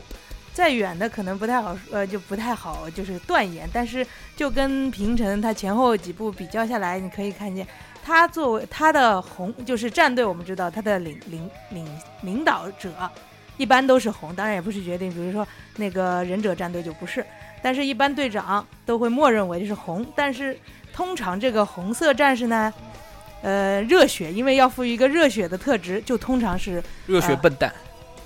跟笨蛋通常是联系在一起。但是这个这个轰轰战队，他的这个队长红其实是相当稳重，很有对我来说是，很冷静。对感觉是很有。呃当然后期就是因为脚本的关系，这个出现了一些纰漏。那我们暂且不计，但是就总体而言，就是这个人物的定位，呃，很有一些就是我觉得像是昭和系的那种，就是非常稳重的一个领导型的人，呃，人物，可能就是这也是为什么看就连连续看了，呃，几年的这个平成战队之后，觉得哎，这个队突然长之间不看上去一样了，就这个战队看上去似乎可以有点靠谱的样子嗯，就如果把世界交给他们保护啊，可能还比较能接受。呃，简单讲一下，我就等于是说，可能在战队的时候，他那个配色上是经常会就是公式化、公式化，或者是叫我们叫脸谱化。但是轰轰像轰轰这样作品，呃，人物的角色比较，我们现在讲叫比较丰满、比较立体化，就是他像是一个活人，而不是就是我们经常看到漫画里面的固定的这样一个角色，就好像是，呃，昭和里面他经常会。就是某个颜色的人，他一定是热血；某个颜色的人，可能一定是个胖子，或者会打的人。黄的或者绿的是胖子，或者是对小孩儿，对，一一般胖子是黄颜色的，黄颜色的，或者是女的，女的比较少。女的哦，红红应该也是开创那个双双双女粉的对的，嗯是吧？嗯这个不不去计较。但是我要说的是，我要说的是，其实黄色是胖子，是因为太阳战队吧？太阳战队吧？太阳战队是便当了，呃，便当了胖子，而且死了两次还是多少多少次的，就是反正黄色的胖子必定便当，就是是黑色的都是亦正亦邪的角色。嗯，差不多。但是那这个东西又影响到后面的那个后面的那个一部动画叫那个天体天天体战士，它里面就是黄黄色的是个胖子。对的，他就是完全就是恶搞太阳战队的那个梗。然后当然，呃，天体战士也很好看。前面讲到说黑颜色亦正亦邪，呃，有有有这么一种说法，也不一定，也不一定。嗯但是我就我就想提一部一部一部战队，就是大家可能比较熟的，不是暴龙啊，鸟人战队了。啊，鸟人战队里面他讲了一个就是一个三三角恋的故事，就是红黑抢抢一个女战士，对，抢一个粉的女战士，就是到最后一集了。到最后一集了，呃，那个红战士和粉战士结婚了，然后黑战士理论上我们一般不会，就是说什么最后一集应该是大团圆结局，孤独的走了。不是孤独走了，他是路上，就是他是遇到一个像类似呃，就是劫匪，劫匪。然后上去拦截，然后被捅了一刀，被捅死，然后就挂然。后在长椅上就呃微笑着坐在躺椅上，看抽了着一支烟远处挂他们结婚，这个是非常经典的一个一个，应该说是在战队历史上都是可以排得上号的孤独死孤独死。就是会让人有一种我连裤子都脱了，你居然让我看这种 结果的感觉，就是好不容易我撑到最后一话，虽然女朋友没让我追到，你不能搞死我，对不对？对，所以就在后来的那个，就是后来的战队平成战队的那种特别篇里面，他有回锅，这个是也让很多就是喜欢老战队的那个粉丝算是圆了圆了吧圆了场梦吧。然后这个最后一话是井上写的，对不对？然后那个回锅那集也是井上写的，然后井上就把那个人就拖来演了。赎罪吧。你们说回国就是说他没死是吗？嗯，死了。好吧，太可怜了。是这样，他是后面把他又编活了，但是他在故事里面确实就各种明示暗示就告诉你他已经死了。嗯，好吧。哎，最近几年的战队你们有看吗？就是大家相传的那个巨屌王什么的这种。啊、这个是那个列车战队，就是啊今年的，今年的，今年他，今年的还没放完，是今年的，他是他是又回到了一个套路里面，就开始卖组，合机机器人。不，他是嗯开始卖那个火车玩具，嗯而且是卖的很不错，很不错，因为小朋友，嗯，他又迎合了一部分铁道宅的机器人，又对有战队。又又有又有铁道，那又迎合了一部分铁道宅的那个兴兴趣趣味，所以这今年这一部卖的特别好，导致于那个呃今年的假面骑士这边开始卖车了，就开始和塔卡拉塔卡拉学卖那个小的小的一辆辆小的车，嗯怎么讲？呃，之前有讲过，就是万代它有在提行一个叫长尾，像长尾长尾的战略这样一个讲法，就是不是卖主产品，然后是卖这样一个配合主产品的一个配件这样的东西。它一开始是在还是在呃假面骑士身上在做实验，然后真正有去实验到战队上，应该是从兽电开始的吧？兽电开始卖电池了，开始卖电池了，然后到了呃列车的时候啊。海贼要是钥匙对，钥匙也算一块，钥匙算一块。然后是到了那个列车的时候，他就开始卖小火车，因为他那个小火车做确实是很不错。因为我们讲日本几大玩具公司里面，这个 B 社就就是我们讲万代大法好的那个那个公司，它的它的主力产品，我们说卖假面骑士的产品，卖战队，卖高达，对，卖高达。然后另外一家叫塔卡拉托米的，就是也就是说，它以前是一家是叫塔卡拉，一家是叫一家叫托米的。托米的。对，做做变形金刚是塔卡拉，然后他没钱了，被托米买掉了。托米为什么有钱？他主要就是卖那个小小汽车的，就好像我们小时候应该有买到过那种叫火柴盒吧，Matchbox。Seven Eleven 里国内都有卖的。对对，以前你 Matchbox 那个车，他们他们就在日本卖这种车。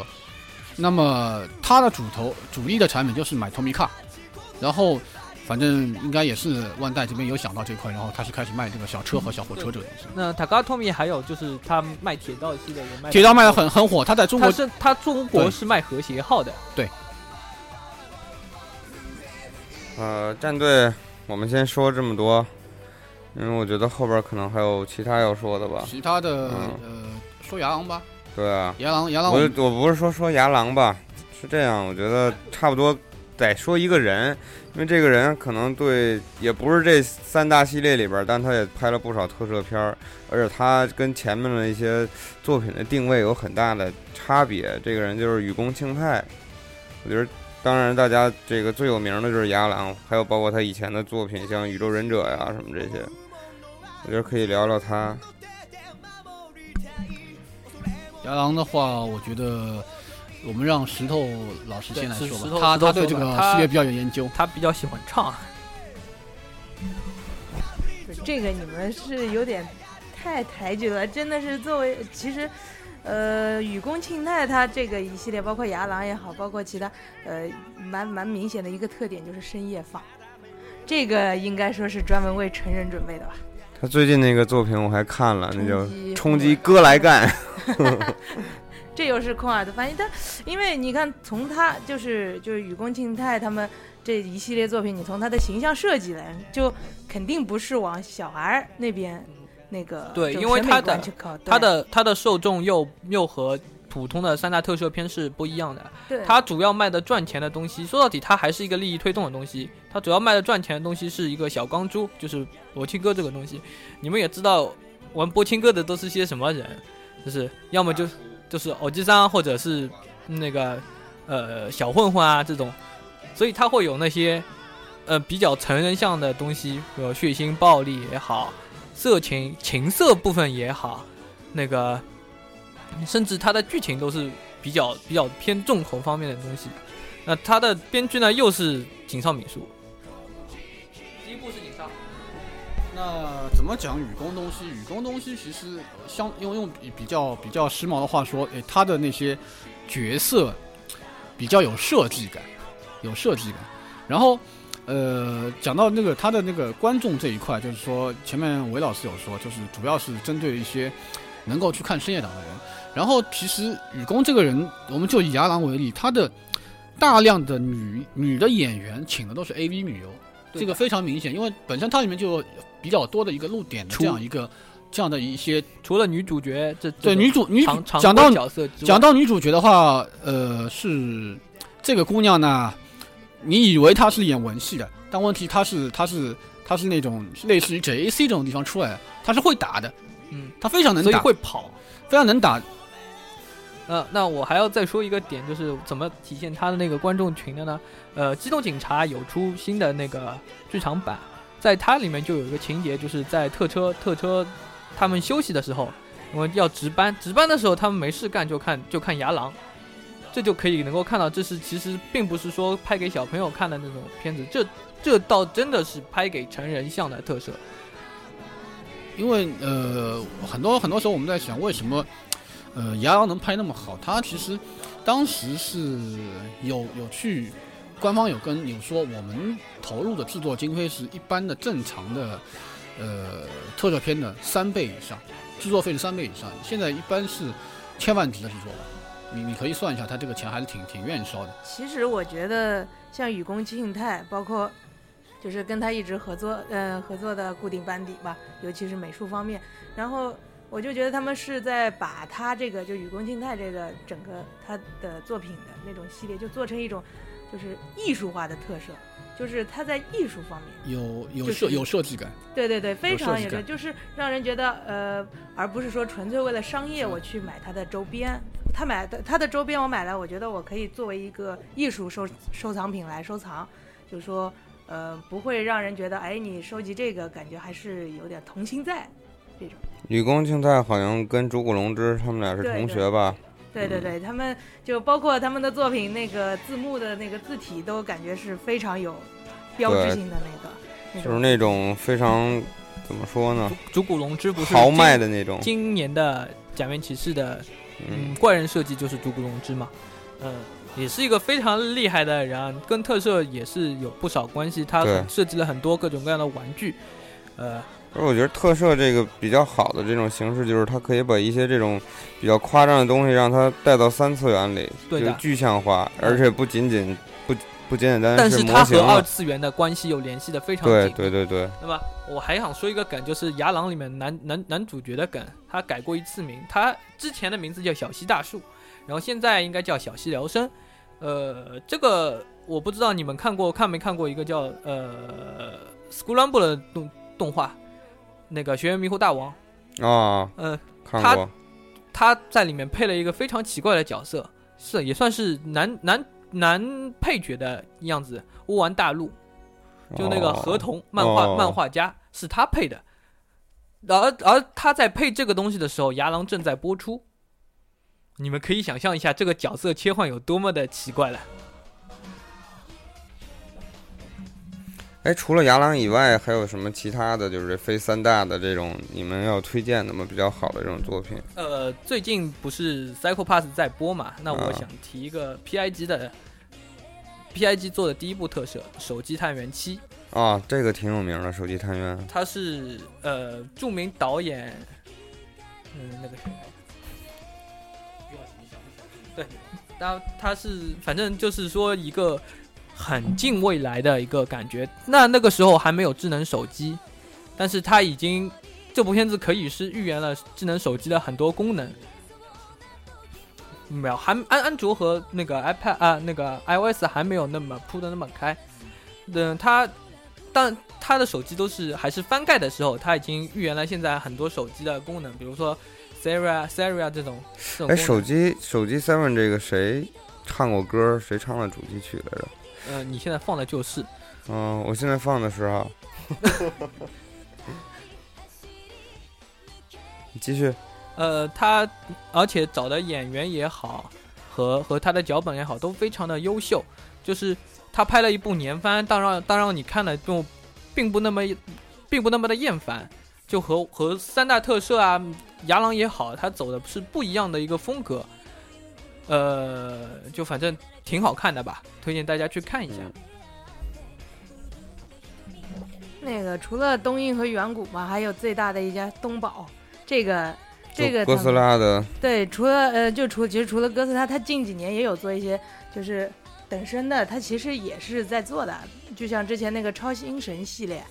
也是出了三部加一部呃剧场版，而且这个剧场版是等于是大家一起来个拼盘这样。这三部总体来说就是前两呃，他们这个特是有点特点，就第一部，尤其是第一部人特别多，十二个星座，就是这个元素其实大家大家其实都是能接受，但是你这么齐刷刷一站起来，就人太多，就他他的他他想做群像剧，但是就是我没有把就角色没有存在感，只是哎刷个脸而已，就是其实像之前就呃超级战队，为什么他五个人会如此的脸谱化？他这个五的数字，他们其实是有研究过，那个是。就是以前是有部叫呃呃是能剧吗？还是当时就出来的时候呃是觉得三个太少，四个呢你怎么解释起源呢？就比较难难说通。然后五个数字就刚刚好。其实有这样一个讲法，就是说古代的就是部队啊，最小单位啊是五。现在我们现在我们中文有讲队伍，队伍那个五就是指最小单位有五个人，作战部队队伍五，对，这个五就是最小的作战单位日本不有一个级别叫武长吗？啊，对，武长，然后曹长，这都是在中国没有的，但是这好像是中国古代有的这个对级别，就是他还不是军官，他就是又比班长还要小这个。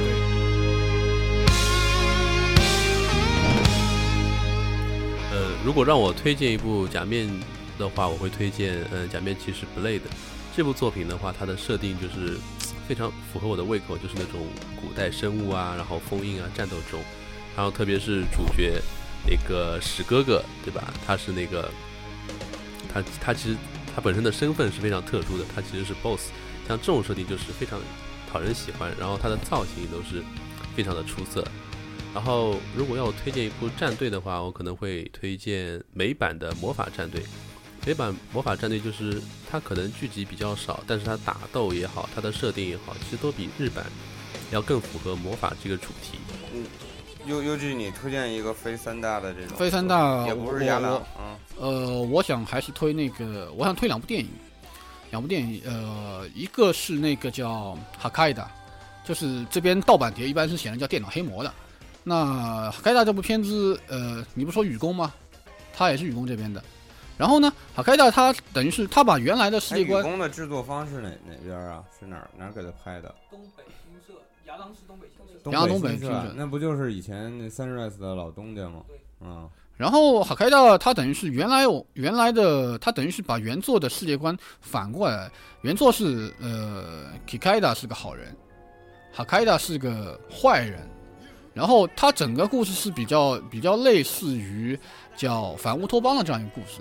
就是好人为了让世界和平下来，就是对那些犯罪或者是他觉得会犯罪的那些人抓起来进行脑改造，那然后每个人就都被改造完之后，Psycho Pass 嘛，呃，不，他比 Psycho Pass 还要过一点。他每个被改造过的人都变得像小朋友一样，那种傻兮兮的，只会笑笑这样的样子。那，然后，挺挺幸福的呀。那然后，主角他是他也是一个改造人，他很呃，但是他他反正他一直想的事情就是说是我要去把那个那个那个城里面这个东西破坏掉。然后怎么讲？这个这个故事是不是特别长？可以去看一下。然后大家刚才也给我们推荐了一些这个非三大的这些作品，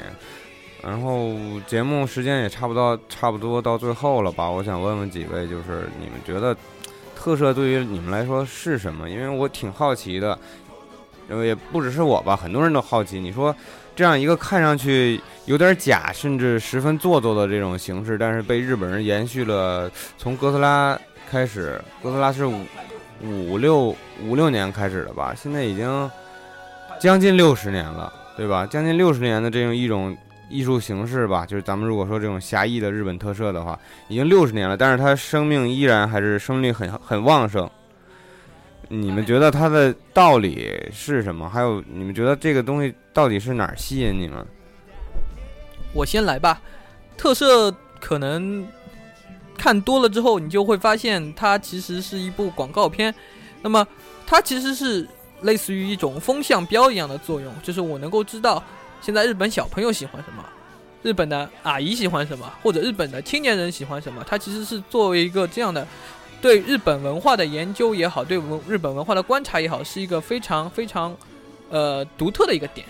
就是你可以通过它来看到很多很多事情为什么会发生成这样，他们的他们他们为什么会这样？他对日常生活的描写也好，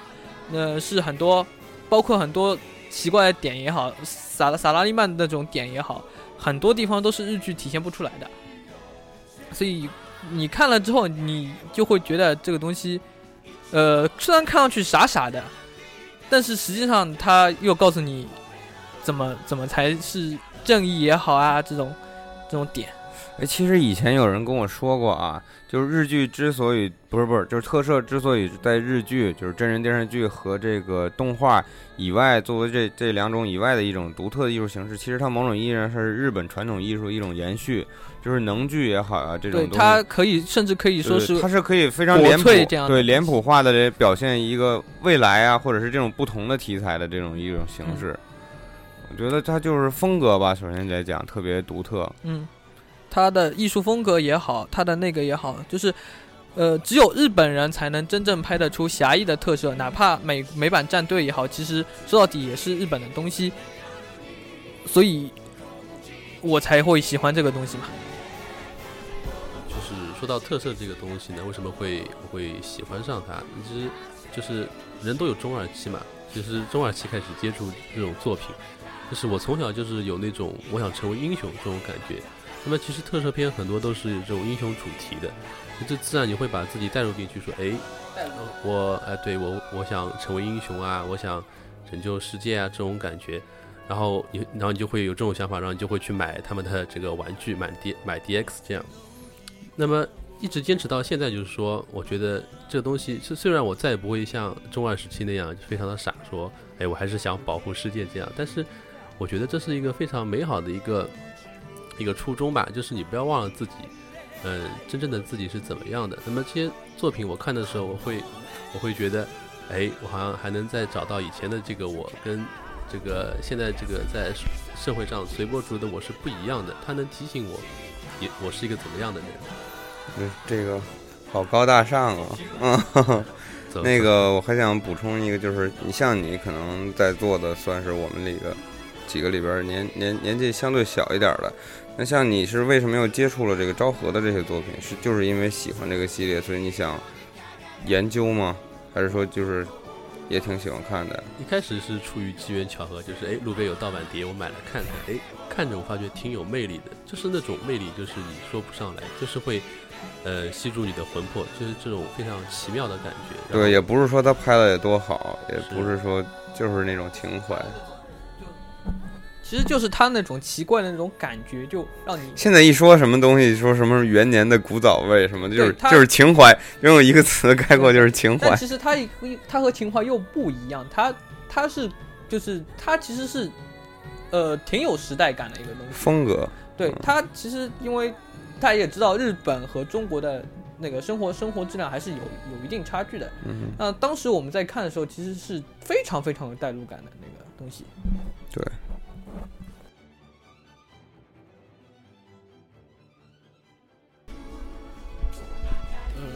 我补充一下前面大家说的那个冷剧的问题，就是说，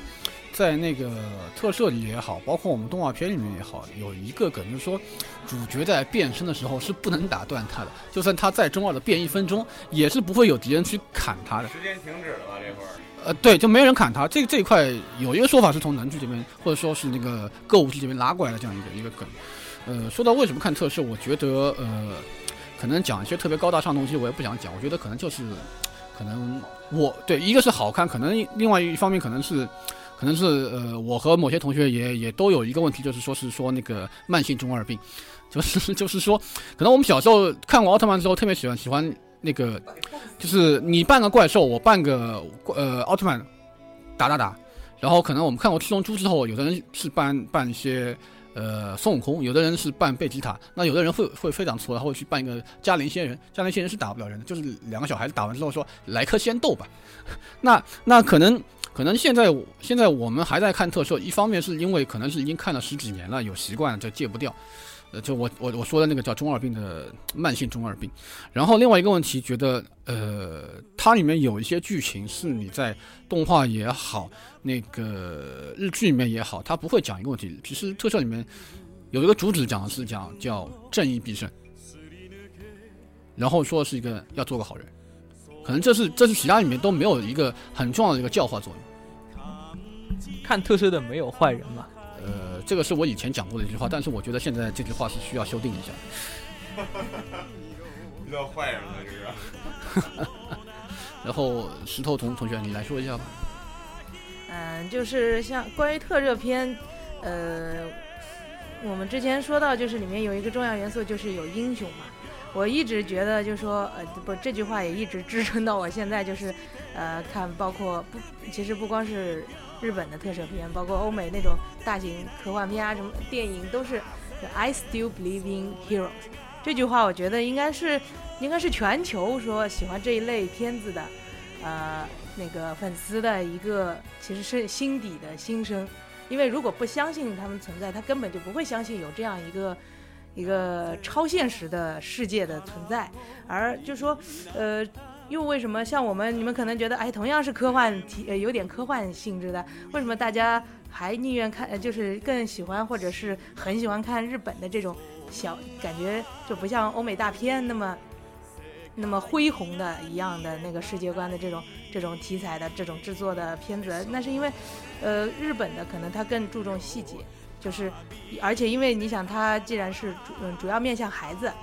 他一定不会说我把。整一个世界弄得特别什么拯救世界、拯救全人类、拯救成年人，可能我的最终目的，我的能力能够达到，但是我绝对不会从这些入手。我是从身边的小事去做起，我要保护的是我身边的人，我我的家人、我的朋友，然后我要做到的好事，可能从不乱穿马路开始，可能是嗯嗯解除我心里的一些比较阴暗的地方开始，从这些做起。啊。那这是这这可能是另外，但是就是像比如说更更多的，就当然也会有这种比较就是世界观比较大的那种作品，但是我觉得日本整体的这个特色的特色就更更多的是往小处去着手的，这可能也是更容易让小孩相信啊这些英雄这些这些能变身的英雄是真实存在的。我想起了这个松本大洋老师的那个乒乓，他前一段不也动画化了吗？那里边的主角就是这个叫什么星什么的，对，啊，就是他不就是一直从小就是相信英雄吗？然后我发现日本人的这种形式，就是英雄一定要戴上假面，就是有这种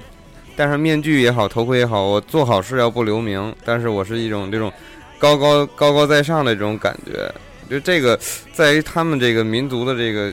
印象里边，好像非常深。包括松本大洋之前的那个恶童，最后那个黑也变成了一个那个形象，就是就是他不是一般的人，他是跟普通人不一样的，但是他又是普通人变成的。我觉得日本人可能对于这种，对对对，这种情节特别的。他其实就是说我内心，我的内心有呃有懦弱。但也可能蕴含着一些，就是对，对我有懦弱的部分，我也有可能心灵强大的部分。那呃，他就是我就是一个普通人，但是我也有我也有我不得不站出来的时候，我我我不得不为之而战的地方。咱们这边经常说的主人翁意识，有日本人他很喜欢讲一个东西，就是守护。我就他不管日剧也好，或者是比较中二的动画里面，总会讲这句话。我有我必须守护的东西，对，我一定要守护叉叉。这个是他们特别喜欢讲的这样一个问题。那这这一部分，对对对，不管是他是以前的这种武士道精神，要守护大明啊，守护国家呀，还是说到以后要守护家人亲人啊？对，他这民族性就是这种，他要他感觉他活着就是要为其他人的这种服务也好，或者是像那个 UG 说的守护。对，这种然后你想，精神你想日本的日本人性格里有两点特别提特别呃是其跟其他人不一样，一个是毛毛的这个问题，就是守护的问题；第二个是说不要给别人添麻烦，就你你去做任何事情不要给别人添麻烦。就所以就是守护这样东西，其实也既有既能让你坚强，其实也会让你很脆弱。所以我觉得就是说，呃，像我们如果能够认识到说我的身体里面同时存在这两个柔弱的那部分，可能就变成了我希望寻求英雄保护的那部分，而我能够为之变坚强的那部分，就变成了我有守护某些人的使命，我有成为英雄的使命。这种也是，就是说所有喜欢，嗯、就是这种特摄，然后会崇敬英雄的这种这种感情的这种体现嘛。所以我觉得就是说，呃，你不要说我有使命感，我要守护全人类，我只要守护身边的人，这个我觉得是很明显的。日本的日本的这一类型题材和和欧美的就是差很多。还是高大上了，咱们最后特别高大上，熊猫特别喜欢 Eva 是吧？啊。对，呃，那我要提一下的就是特摄味道，但它强调又不是守护。对他，呃，我我不是要提这个这个点，嗯我要提的是安野监督这个人。安野是一个非常非常出名的特摄迷。你如果看过《青之言》这部片子的话，你把自己变成奥特曼，你就知道，你就知道他其实大部分还原暗夜的真实生活，因为这些都是真的是梗，真的是真的梗。要看两个作品，一个是青青色火焰、青之炎，还有一个就是监督步行界。监督步行界，你他他的这种中二病已经影响他的家人了。对他他已经他已经是啊中爱儿癌癌，不要讲“癌”这个词，这个不太好。那个其实监督步行界的时候，这个时候安野他已经他结婚，他结婚之后已经被他老。被他老婆那个就是本来他的他有一颗愤怒的心嘛，嗯愤怒的心，呃，特别是你想他在拍那个 AVA 剧场版的时候，他的心是很愤怒的。对你们你们喜欢不想拍你，不是不想拍，是你们喜欢什么我毁什么给你看。你们喜你们喜欢那个明日香，我毁明日香给你看；你喜欢凌波，我毁凌波给你看；你们喜欢 EVA，我毁 EVA 给你看。他那个时候心情是非常的差的，但是他到监督步行街的时候，基本上被老婆治愈了很多年之后，他的心态已经好了很多了，好了很很多了。对对，已经跟完全不一样，他的愤怒的心已经没有了。嗯，好吧。我还想起您说他跟他老婆的这个关系，我想起了他拍的那部短片叫《是日哦，是我看》。过，嗯，嘿，好吧，这咱们就也不做安野专题了，是吧？是日是日也不是很特摄。是不是很特色？但他有他有拍过一部特摄片呢，Q T Honey 啊，，Q T Honey，Q T Honey 对啊，真人版他拍的。然后他这个人挺厉害的，他就是拍拍一部片子导一个公司。好吧，那咱们也不说安野了。然后，咱们刚才既既然已经都抒发情怀了，所以说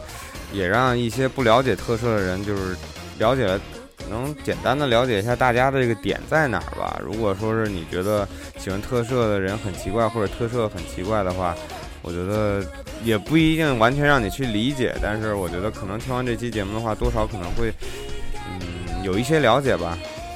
特摄这个东西其实是很普通的一个东西，并没有什么很高大上。我看特摄，我就是我就是比你们那些普通的二次元二次元那个某某二次元要好一点那种感觉，其实并没有。你你也是做了一个大友，就是大朋友，你也是做了一个超超龄的那个用户而已，并没有并没有高高尚到哪里去。但是我只能告诉你，这个东西很好看，我建议你去看。但是我我觉得是不能有优越感的。我觉得就是你们刚才讲聊了这么多情怀的事儿，我我想说一下，我比较喜欢特色的这个原因是，呃，风格和视觉性的东西，对，它很很好看。没有任何一个国家，就当然美国也做过，泰国也做过或者怎么样，但是它的源头是日本，没有任何一个国家是用这种形式去表现一种，就是表现内容吧，它也不是没达到什么文学这个层级，但是真的特别独特。嗯。就是之前你们有人讲，就是你讲不好他为什么就吸引你？嗯。你说他奇怪也好，或者是怎么样也好，他就是有一种他就是那种神秘的魅力，对，可能就是这种怪怪的东西嗯。会吸引这种慢性中二病的怪怪的人。啊，对，所以就只也就是和香港香港人才拍得出功夫片和对对对。僵尸片，美国人才拍得出那个呃丧，美国人才拍得好丧尸片那个。番茄片、番茄电影，啊、b 级各种 B 级的番茄片，一样，就是他是深深在中国人也可以拍徒手撕鬼子呀。挺挺 cute 的，挺 cute 的，挺 cute 的，挺 Cult，cute 的，挺 cute 的。呃，反正就这样吧。啊，就这样吧。嗯，行吧，那个废话也说的有点多，然后最后也是感谢几位吧，嗯然后能来到这儿给我们做一期这个特色的节目，我们以后还会再做的。我想说，如果你你你觉得这个可能特色有点幼稚也没关系，但是我觉得你要理解理解那些愿意看这些片子的人，因为他们本身是并没有层级之分的。你嗯、所以就是说，呃，那些看特色的，你也不要先给自己加上一个。呃就就加上一个什么标签儿，就别人觉得你幼稚，这些都是你自己想出来的。你爱看，你把它当成动画片看，你把它当成日剧看都可以，都没问题，其实都是一样的。啊，我要说的就这些。那希望下次还有机会能够听到更多，呃，关于特摄的分享。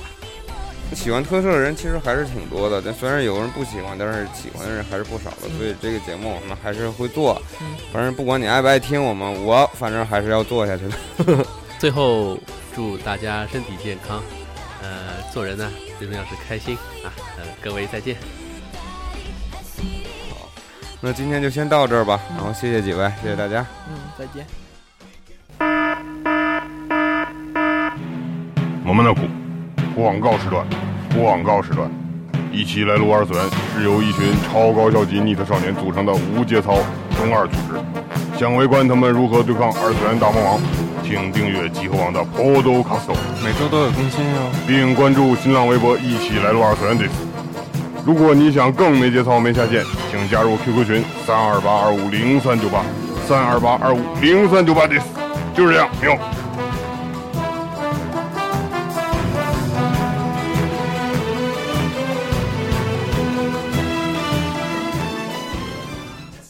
应该说什么？再见啊！啊、大家再见。